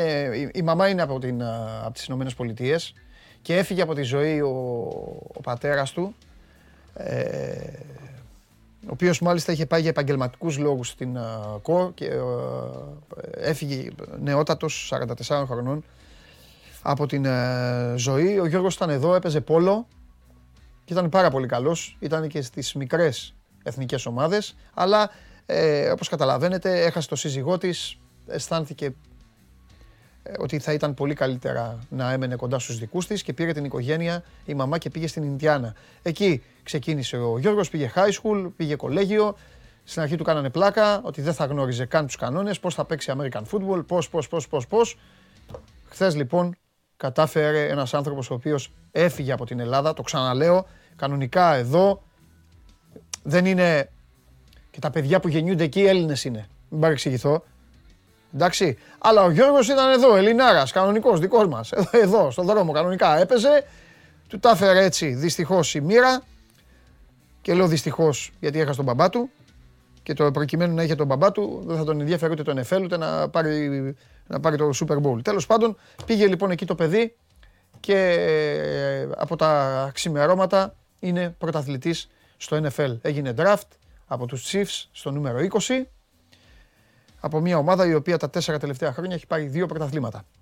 Και αξίζει τον κόπο να μπείτε στο YouTube, να τον δείτε, να δείτε την ιστορία, να διαβάσετε στα site, όλα αυτά. Μπράβο του μάγκα, συγχαρητήρια πάρα πολλά και σε αυτόν και στην οικογένειά του. Πάμε.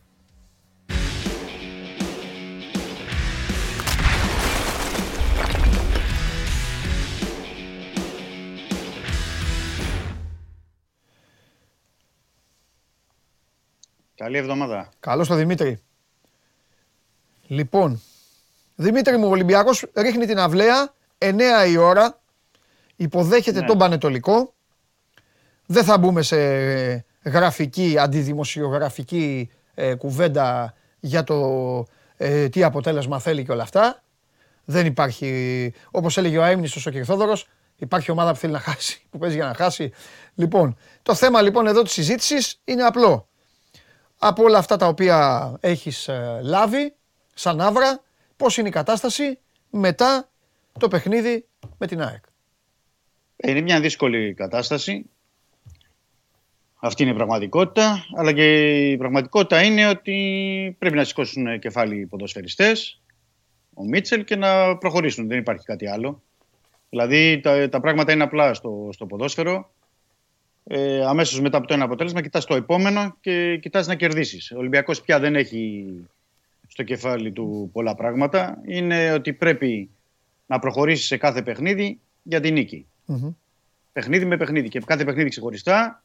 Γιατί κάθε παιχνίδι μέχρι το τέλος, το έχω πει και το επαναλαμβάνω, είναι δύσκολο για τον Ολυμπιακό. Δεν υπάρχουν εύκολα παιχνίδια. Τώρα παίζει με τον Πανετολικό, θα λένε πολύ εντάξει με τον Πανετολικό στο Καραϊσκάκης κτλ. Ναι, αλλά πρέπει να συνυπολογίσουμε την ψυχολογία, το σοκ από την ήττα από την ΑΕΚ, τις αλλαγές, τους τραυματισμούς. Όλα αυτά είναι ένα περιβάλλον που δεν είναι και το πιο εύκολο. Ναι. Και πόσο μάλλον τα παίζεις απέναντι στον Πανετολικό. Οκ, είναι δύσκολα, του βάζει δύσκολα στο Καραϊσκάκης.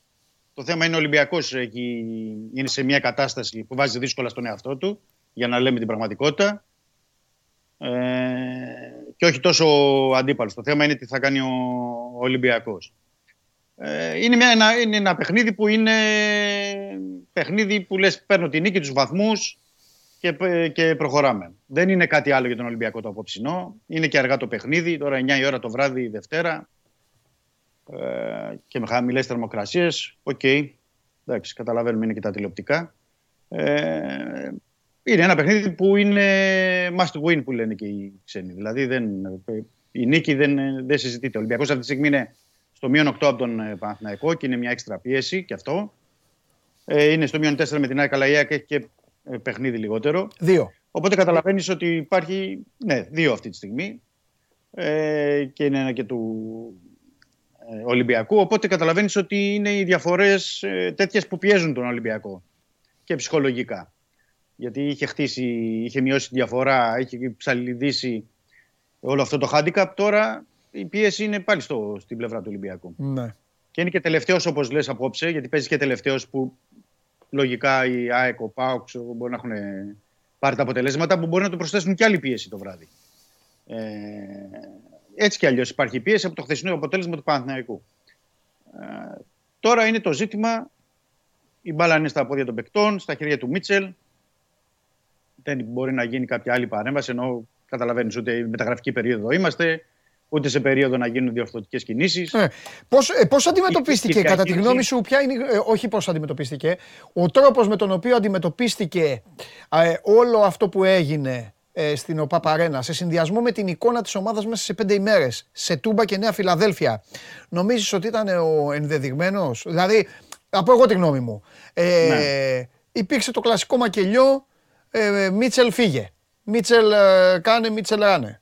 Εγώ πιστεύω ότι ο Μίτσελ αφενός μεν δεν κάνει, για λόγους ποδοσφαιρικούς, όχι για το τώρα, γενικά. Ναι, αφετέρου, ναι, γνώμη μου, δεν έχει να κάνει. Αφετέρου δε, νομίζω ότι θα ήταν λάθος τώρα να φύγει ο Μίτσελ, γιατί και ποιον να πάρεις τώρα, και ποιος να έρθει τώρα, και τα ίδια θέματα θα έχει. Δεν είναι δηλαδή ότι... Δεν είναι... Ναι. Καταλαβαίνω. Κατάλαβες, δεν το... Θεωρώ ότι το καλό στην υπόθεση ήταν ότι ο Ολυμπιακός δεν πήρε μια βιαστική απόφαση. Ναι. Εννοώ βιαστική απόφαση στο θέμα του προπονητή, παικτών, ξέρεις. Ότι το είδε ψύχρεμα είναι καλό. Παίζει ρόλο το τρίτο γκολ της ΑΕΚ. Κάνω μια μυστήρια ερώτηση. Κατάλαβες τι εννοώ. Δηλαδή παίζει ρόλο, ρε παιδί μου, ότι η ΑΕΚ κατάφερε ένα σκορ 90% αποκλεισμού για τον Ολυμπιακό. Γιατί το λέω, γιατί με την ίδια εμφάνιση, αν το παιχνίδι έλεγε 2-0, τώρα θα κάναμε άλλη κουβέντα. Γιατί το 2-0 είναι άλλο αποτέλεσμα. Αυτό το είπε και ο Μίτσελ αμέσως μετά. Εντάξει, δίκιο έχει ο Μίτσελ, αλλά αυτό μπορεί να παίζει και περισσότερο το μέλλον του. Ναι, είναι. Θεωρώ ότι έπεσε, ξέρεις Παντελή, και ο οργανισμός όπως είναι του Ολυμπιακού είναι δύσκολη, γιατί μια τέτοια ήττα ο Ολυμπιακός την κάνει μια φορά στα 10 χρόνια. Ναι. Ενώ με βρει σκορ, δηλαδή με 3-0, τώρα με γυρίσει πίσω και ψάξεις να βρεις, δεν τα κάνει. Δηλαδή ο Ολυμπιακός πρέπει να γυρίσει 10 χρόνια πίσω για να βρεις τέτοιο ανάλογο. Ναι. Προηγούμενη πρέπει να ήταν με τον Παναθηναϊκός του Καραϊσκάκης. Ναι. Πάλι με Μίτσελ. Ναι. Το ζήτημα είναι ότι ο Ολυμπιακός σε αυτό το, ας πούμε, το περίεργο και το παράξενο, γιατί του τυχαίνει μια φορά στο τόσο, είναι ότι αντέδρασε ψύχρεμα, όρημα, και αυτό είναι το θετικό της υπόθεσης. Mm-hmm. Γιατί στην περίπτωση λες, οκ, εντάξει, δεν κάνει ο Μίτσελ, να προχωρήσω. Οκ, αλλά το θέμα είναι ότι λες, δεν κάνει ο Μίτσελ, αλλά η απόφαση θα κριθεί από ποιος θα είναι ο επόμενος. Έτσι, μπράβο. Συμφωνώ. Αυτό είπα. Συμφωνώ. Ναι. Το καταλαβαίνω. Δηλαδή τώρα μην ξεχνάμε ότι σε 2 εβδομάδες φεύγει και ο Φεβρουάριος. Ναι. 2 εβδομάδες είναι το παιχνίδι με τον Παναθηναϊκό, τον ντέρμπι. Δηλαδή πρέπει αυτά να τα βάλεις όλα στη ζυγαριά, να συνυπολογίσεις τι κάνω. Εντάξει. Απ' την άλλη, βέβαια, μπορεί κάποιος να σου πει, Δημήτρη, ότι ένα αποτέλεσμα ατυχές απόψε ή μία ήττα από τον Παναθηναϊκό στο Καραϊσκάκη, εντάξει, ουσιαστικά όλο το πακέτο αυτό μετά χλωμιάζει όλη η υπόθεση και για τα play-off. Εντάξει, δεν το συζητώ, γιατί ο Ολυμπιακός πιάνει αποτέλεσμα με το αποτέλεσμα, όπως βλέπουμε. Ναι. Το έχουμε πει. Ναι. Δηλαδή, ναι, αν δεν κερδίσει απόψε, βέβαια είναι μια άλλη εντελώς κατάσταση. Ναι. Αν δεν κερδίσει τον Πανετολικό, οπότε εντάξει, δεν μπορούμε να συζητάμε από εκεί και πέρα. Το θέμα είναι ότι πρέπει να κερδίσει και να πάει και στο επόμενο παιχνίδι. Και συν ότι πρέπει να δει και στα επόμενα πώς θα διαχειριστεί και ο Μίτσελ την όλη κατάσταση. Ναι. Γιατί η διαχείριση, πρέπει να το πούμε και αυτό, εντάξει. Έχουμε πει, έχει και τα ελαφρυντικά το Μίτσελ, γιατί τα έχουμε πει ότι παρέλαβε μια κατάσταση πολύ δύσκολη. Και σε μια περίοδο που δεν ερχόταν κι άλλος προπονητής, Παντελή, γιατί αυτά πρέπει να τα λέμε κιόλας. Συμφωνώ. Αλλά τους τελευταίους μήνες τώρα πια η ομάδα είναι δική του, ρε Δημήτρη. Σωστό. Δηλαδή αυτό, και οι αποφάσεις που λαμβάνονται. Εγώ τα δέχομαι όλα. Αλλά το ότι δεν παίζει ο Ροντινέι είναι δική του απόφαση. Αυτό το ότι επιμένει στο παιδί τον BL, που όπως σωστά έχεις πει, το κάνει για την ομάδα, το κάνει για τον εαυτό του και παίζει μονίμως σε θέση που δεν είναι δική του, είναι δική του απόφαση. Το ότι εμφανίζονται παίκτες, εξαφανίζονται, ξαναεμφανίζονται και αυτά, είναι δική του απόφαση. Οπότε δική του είναι ακόμη και η ιστορία με τα στόπερ, αυτά που έχει ο Ολυμπιακός. Κατάλαβες ότι έχουν μείνει 2 συνέχεια και όλα. Ο Μίτσελ είναι πια 25 παιχνίδια. Αυτό λέω. Δηλαδή είναι σχεδόν ένα πρωτάθλημα κανονικής διάρκειας. Και επίσης δεν είναι αυτό και δεν είναι και ωραίο, δηλαδή μετά από τόσο καιρό και με μια προετοιμασία που έχει γίνει και το χειμώνα, δεν είναι ωραίο να αλλάζει ο Ολυμπιακός 5-6 παίκτες από παιχνίδι σε παιχνίδι. Ναι. Γιατί και αυτό θα συμβεί και σήμερα. Έχει αλλάξει από το παιχνίδι με τον ΠΑΟΚ με την ΑΕΚ 5 βασικούς, κάποιες άλλες αλλαγές, αλλά και σήμερα πηγαίνει για πάλι πολλές αλλαγές. Ναι. Το θέμα είναι αυτό, ότι δεν λειτουργεί καλά στην ομάδα. Ναι. Δεν λειτουργεί καλά στην ομάδα. Δηλαδή, να πω για παράδειγμα ότι μπορεί να δούμε σήμερα μια πεντάδα πίσω, δηλαδή λέω την τετράδα της άμυνας και τον τερματοφύλακα, που θα είναι εντελώς διαφορετική πεντάδα από ό,τι ήταν με την ΑΕΚ. Επίσης, μπορούμε να δούμε αλλαγές στο κέντρο και στην επίθεση, που επίσης ανακατεύει όλη η ομάδα. Δηλαδή, θέλω να πω και ότι όλο αυτό το ανακάτεμα θέλει μια προσοχή. Ναι, θέλει μια μέθοδο, θέλει μια τακτική, θέλει μια προσέγγιση στο παιχνίδι. Δεν λες ότι, εντάξει, παίζω. Και βάζω, θέλω να πω τώρα για παράδειγμα, για να φέρω για να είμαι και λίγο και πιο συγκεκριμένος, Μπα Ρέτσο. Ναι, ο Ρέτσος, ο Μπα, έχει να παίξει 3,5 μήνες. Έτσι. Το να παίξει και να τον έχεις στον πάγκο ή να τον βάλεις αλλαγή, το καταλαβαίνω. Τώρα λέμε να παίξει βασικός ο Μπα μετά από 3,5 μήνες. Και με το Ρέτσο δίπλα του, ο Ρέτσος δεν έχουν παίξει δυο τους τους τελευταίους 5 μήνες. Πόσο μάλλον όταν θα έχουν και το Ραμόν, γιατί το παιδί θα πάρει τη θέση του Ρέαπτσουκ αριστερά και ορθώς θα την πάρει. Δηλαδή, καλά, είναι τιμωρημένος ο Ρέαπτσουκ, αλλά τέλος πάντων και τιμωρημένος να μην ήταν ο Ρέαπτσουκ, θα πρέπει να παίξει ο Ραμόν. Λες, θα έπρεπε, εντάξει, το είπες, θα έπρεπε, εντάξει. Νομίζω ότι θα έλεγες θα παίζει ο Ραμόν και ήμουν έτοιμος να σου πω, καλά, μη σίγουρος. Όχι. Ναι. Απλά λέω ότι έτσι κι αλλιώς θα έπρεπε να το. Δηλαδή, αν δεν τον έβαζες και το Ραμόν με τον Πανετολικό, δηλαδή πότε θα τον βάλεις. Το Lightning δεν τον έβαλαν ποτέ πάντως. Σωστό και αυτό. Ναι. Εντάξει, μωρέ, μπορούμε να πούμε πάρα πολλά για το φετινό Ολυμπιακό. Θέλω να πω ότι δηλαδή είναι δύσκολο και τα ίδια τα παιδιά. Ναι. Δηλαδή να δεις τώρα μια τετράδα. Ροντινέι, Ρέτσο, Μπα, Ραμόν. Οκ, δεν έχουν παίξει και όλοι μαζί αυτοί οι τέσσερις. Ναι. Δηλαδή είναι και από μόνο του δύσκολο ώστε να το βάλεις ως πρόβα και ως μέσα στη λειτουργία της ομάδας. Ναι. Θέλω να πω ότι πρέπει και από πλευράς Μίτσελ η διαχείριση να γίνεται με ένα πιο ορθολογικό τρόπο. Και κυρίως να υπάρχει ένας ορθολογικός τρόπος ανάπτυξης που δεν υπάρχει αυτή τη στιγμή με τον Ολυμπιακό. Δηλαδή, βλέπουμε από τους μπακ να γίνονται βαθιές μπαλιές, όταν δυσκολεύεται ο Εμβιλά με τον Χουάνκ, δηλαδή να μην περνάει ή μπλοκάρονται από τους αντιπάλους στα θεωρητικά πιο δύσκολα παιχνίδια, δεν υπάρχει ένα plan B. Δεν υπάρχει ένα plan B. Η μπάλα δηλαδή πρέπει να γυρίσει ο Λαραμπή στο κέντρο για να την πάρει, ο Μπακαμπού να γυρίσει στο κέντρο για να την πάρει. Δημήτρη μου. Ναι. Όλα εξηγούνται γιατί είναι θέμα ποδοσφαιρικής ιδιοφυΐας και ταλέντου. Ναι. Δεν μπορεί να την πάρει. Το build-up είναι δύσκολο στον Ολυμπιακό. Γιατί ο Ρέαπτσουκ δεν ξέρει ποδόσφαιρο. Ξέρει μπάλα. Ναι. Δεν μπορεί να κάνει αυτά που κάνει ο Ροντινέι. Αν παρατηρήσετε, ο Ροντινέι πολλές φορές κάνει μόνος του build-up με τον εαυτό του. Αν το δείτε, παίρνει την μπάλα και κατεβαίνει. Από μόνος το κάνει. Κατεβαίνει μόνος του. Εκμεταλλεύεται το βραζιλιάνικο ταλέντο του, ρε παιδί μου. Παίρνει την μπάλα και κατεβαίνει και κάνει build-up. Τα στόπερ του Ολυμπιακού είναι φοβικά. Γιατί είναι φοβικά? Γιατί ο ένας δεν έχει ανάσες καθόλου και ο άλλος δεν το έχει συνηθίσει. Δεν είναι ο Ντόι, είναι τώρα ψήνεται. Τώρα ψήνεται. Τώρα θα πεις και εσύ και όσοι Ολυμπιακοί βλέπουν στην καμπούρα μας, στην καμπούρα σας. Αφού αυτό γίνεται. Τι να κάνουμε.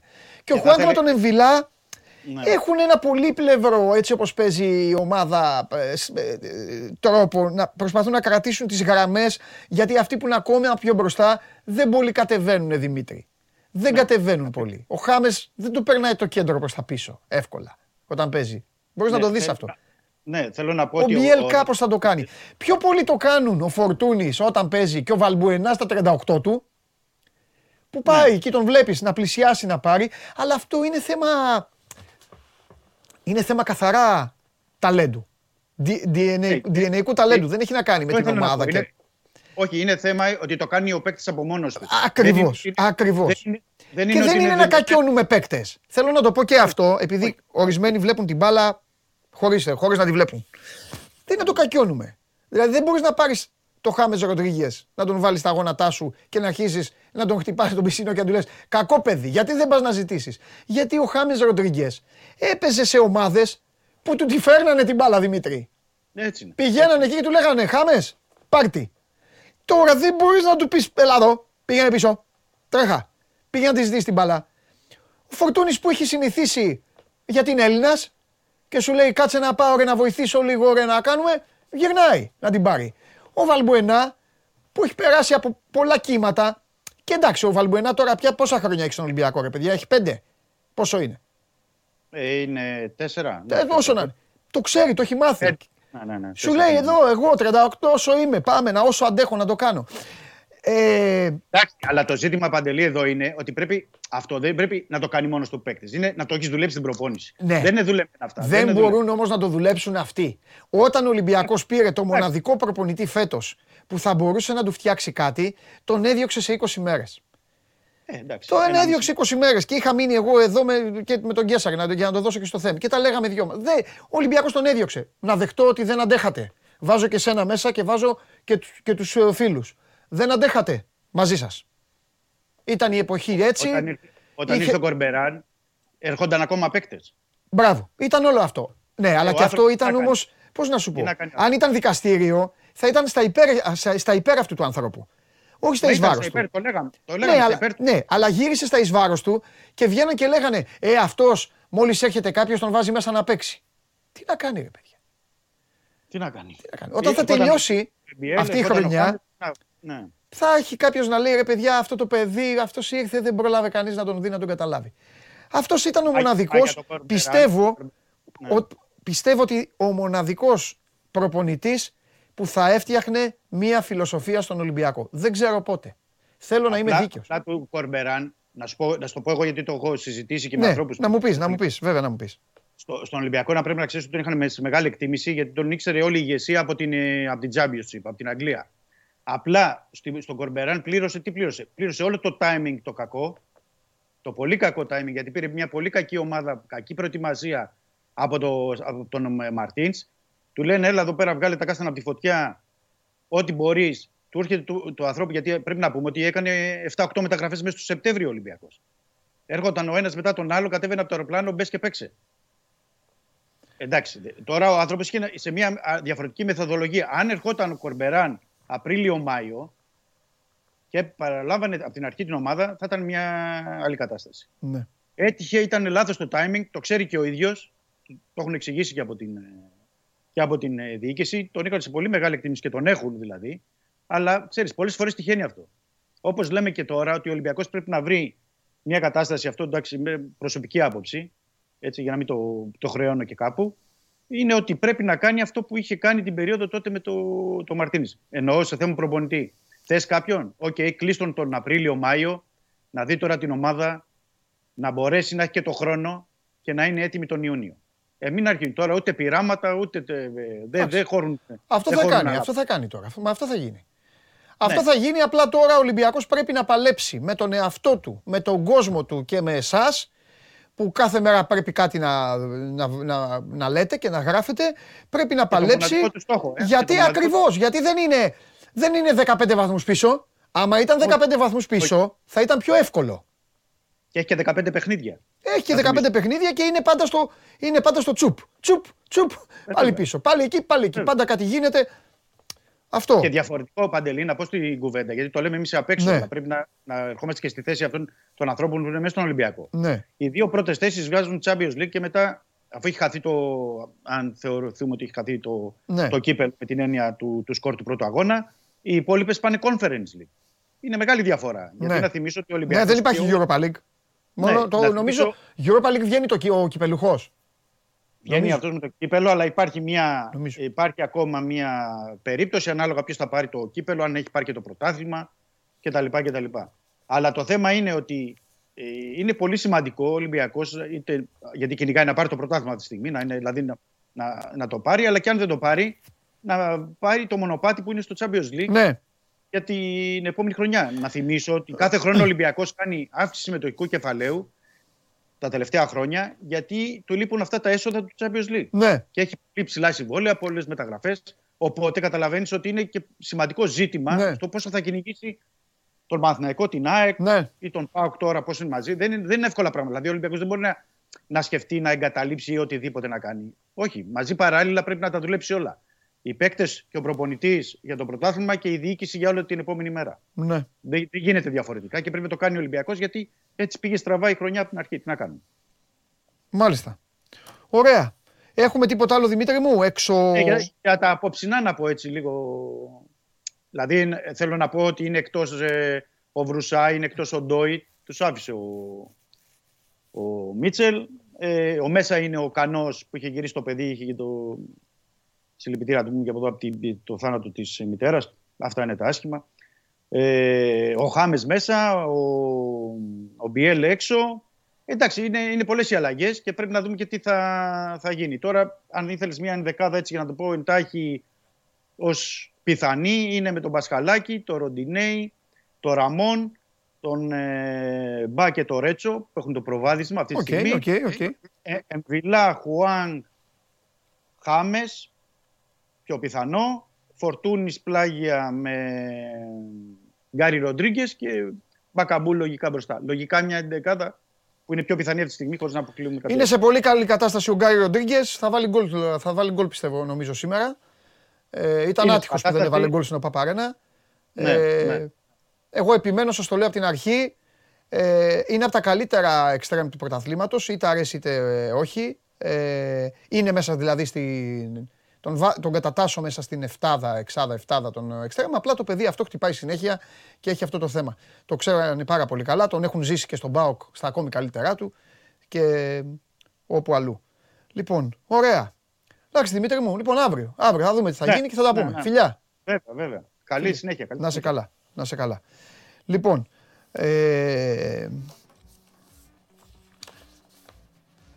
εννέα η ώρα. Το Ολυμπιακός Πανετολικός. Πολύ ωραίος. Ο φίλος που δεν έχει το όνομά του λέει για τον Γκάι Ροντρίγκες, λέει είτε γκολ είτε τράβηγμα είναι σήμερα. Καλό, εντάξει. Όχι, να μην χτυπάει κανείς παίκτης. Λοιπόν, αυτά για σήμερα. Καλή εβδομάδα να έχουμε. Είναι μια εβδομάδα γεμάτη και με ποδόσφαιρο, με ευρωπαϊκές διοργανώσεις. Είναι μια εβδομάδα που την εκπομπή θα την δείτε όλη την εβδομάδα. Θα πάμε σε ρί. Τώρα δύο εβδομάδες θα βγάζουμε εκπομπή. Θα τη δείτε τη μισή από εδώ, την άλλη μισή από την Κρήτη. Έχουμε να τρέχουμε εκεί τώρα τα Final 8. Πιστή πάντα, το show must go on. Πάντα βρίσκεται σε όλες τις μεγάλες διοργανώσεις, όλα τα μεγάλα γεγονότα. Εγώ στην Ντούμπα ήθελα να πάω. Πάω ΑΕΚ. Αλλά έτσι είναι στην Ελλάδα. Μόλις υπάρχει κάτι καλό, τσουπ, υπάρχει και πάνω εκεί κάτι καλό. Τέλος πάντων. Αυτά. Αντί να πάω τώρα πάνω με το φίλο μου τον Σάβα εκεί, το Ρασβάν, να φάμε, να δούμε, να πάει ΑΕΚ, ματσάρα είναι. Πάω ΑΕΚ. Πάω ΑΕΚ και θα είμαι εγώ εκεί. Φιλιά πολλά, τα λέμε αύριο, 12 η ώρα. Όλοι. Φιλιά.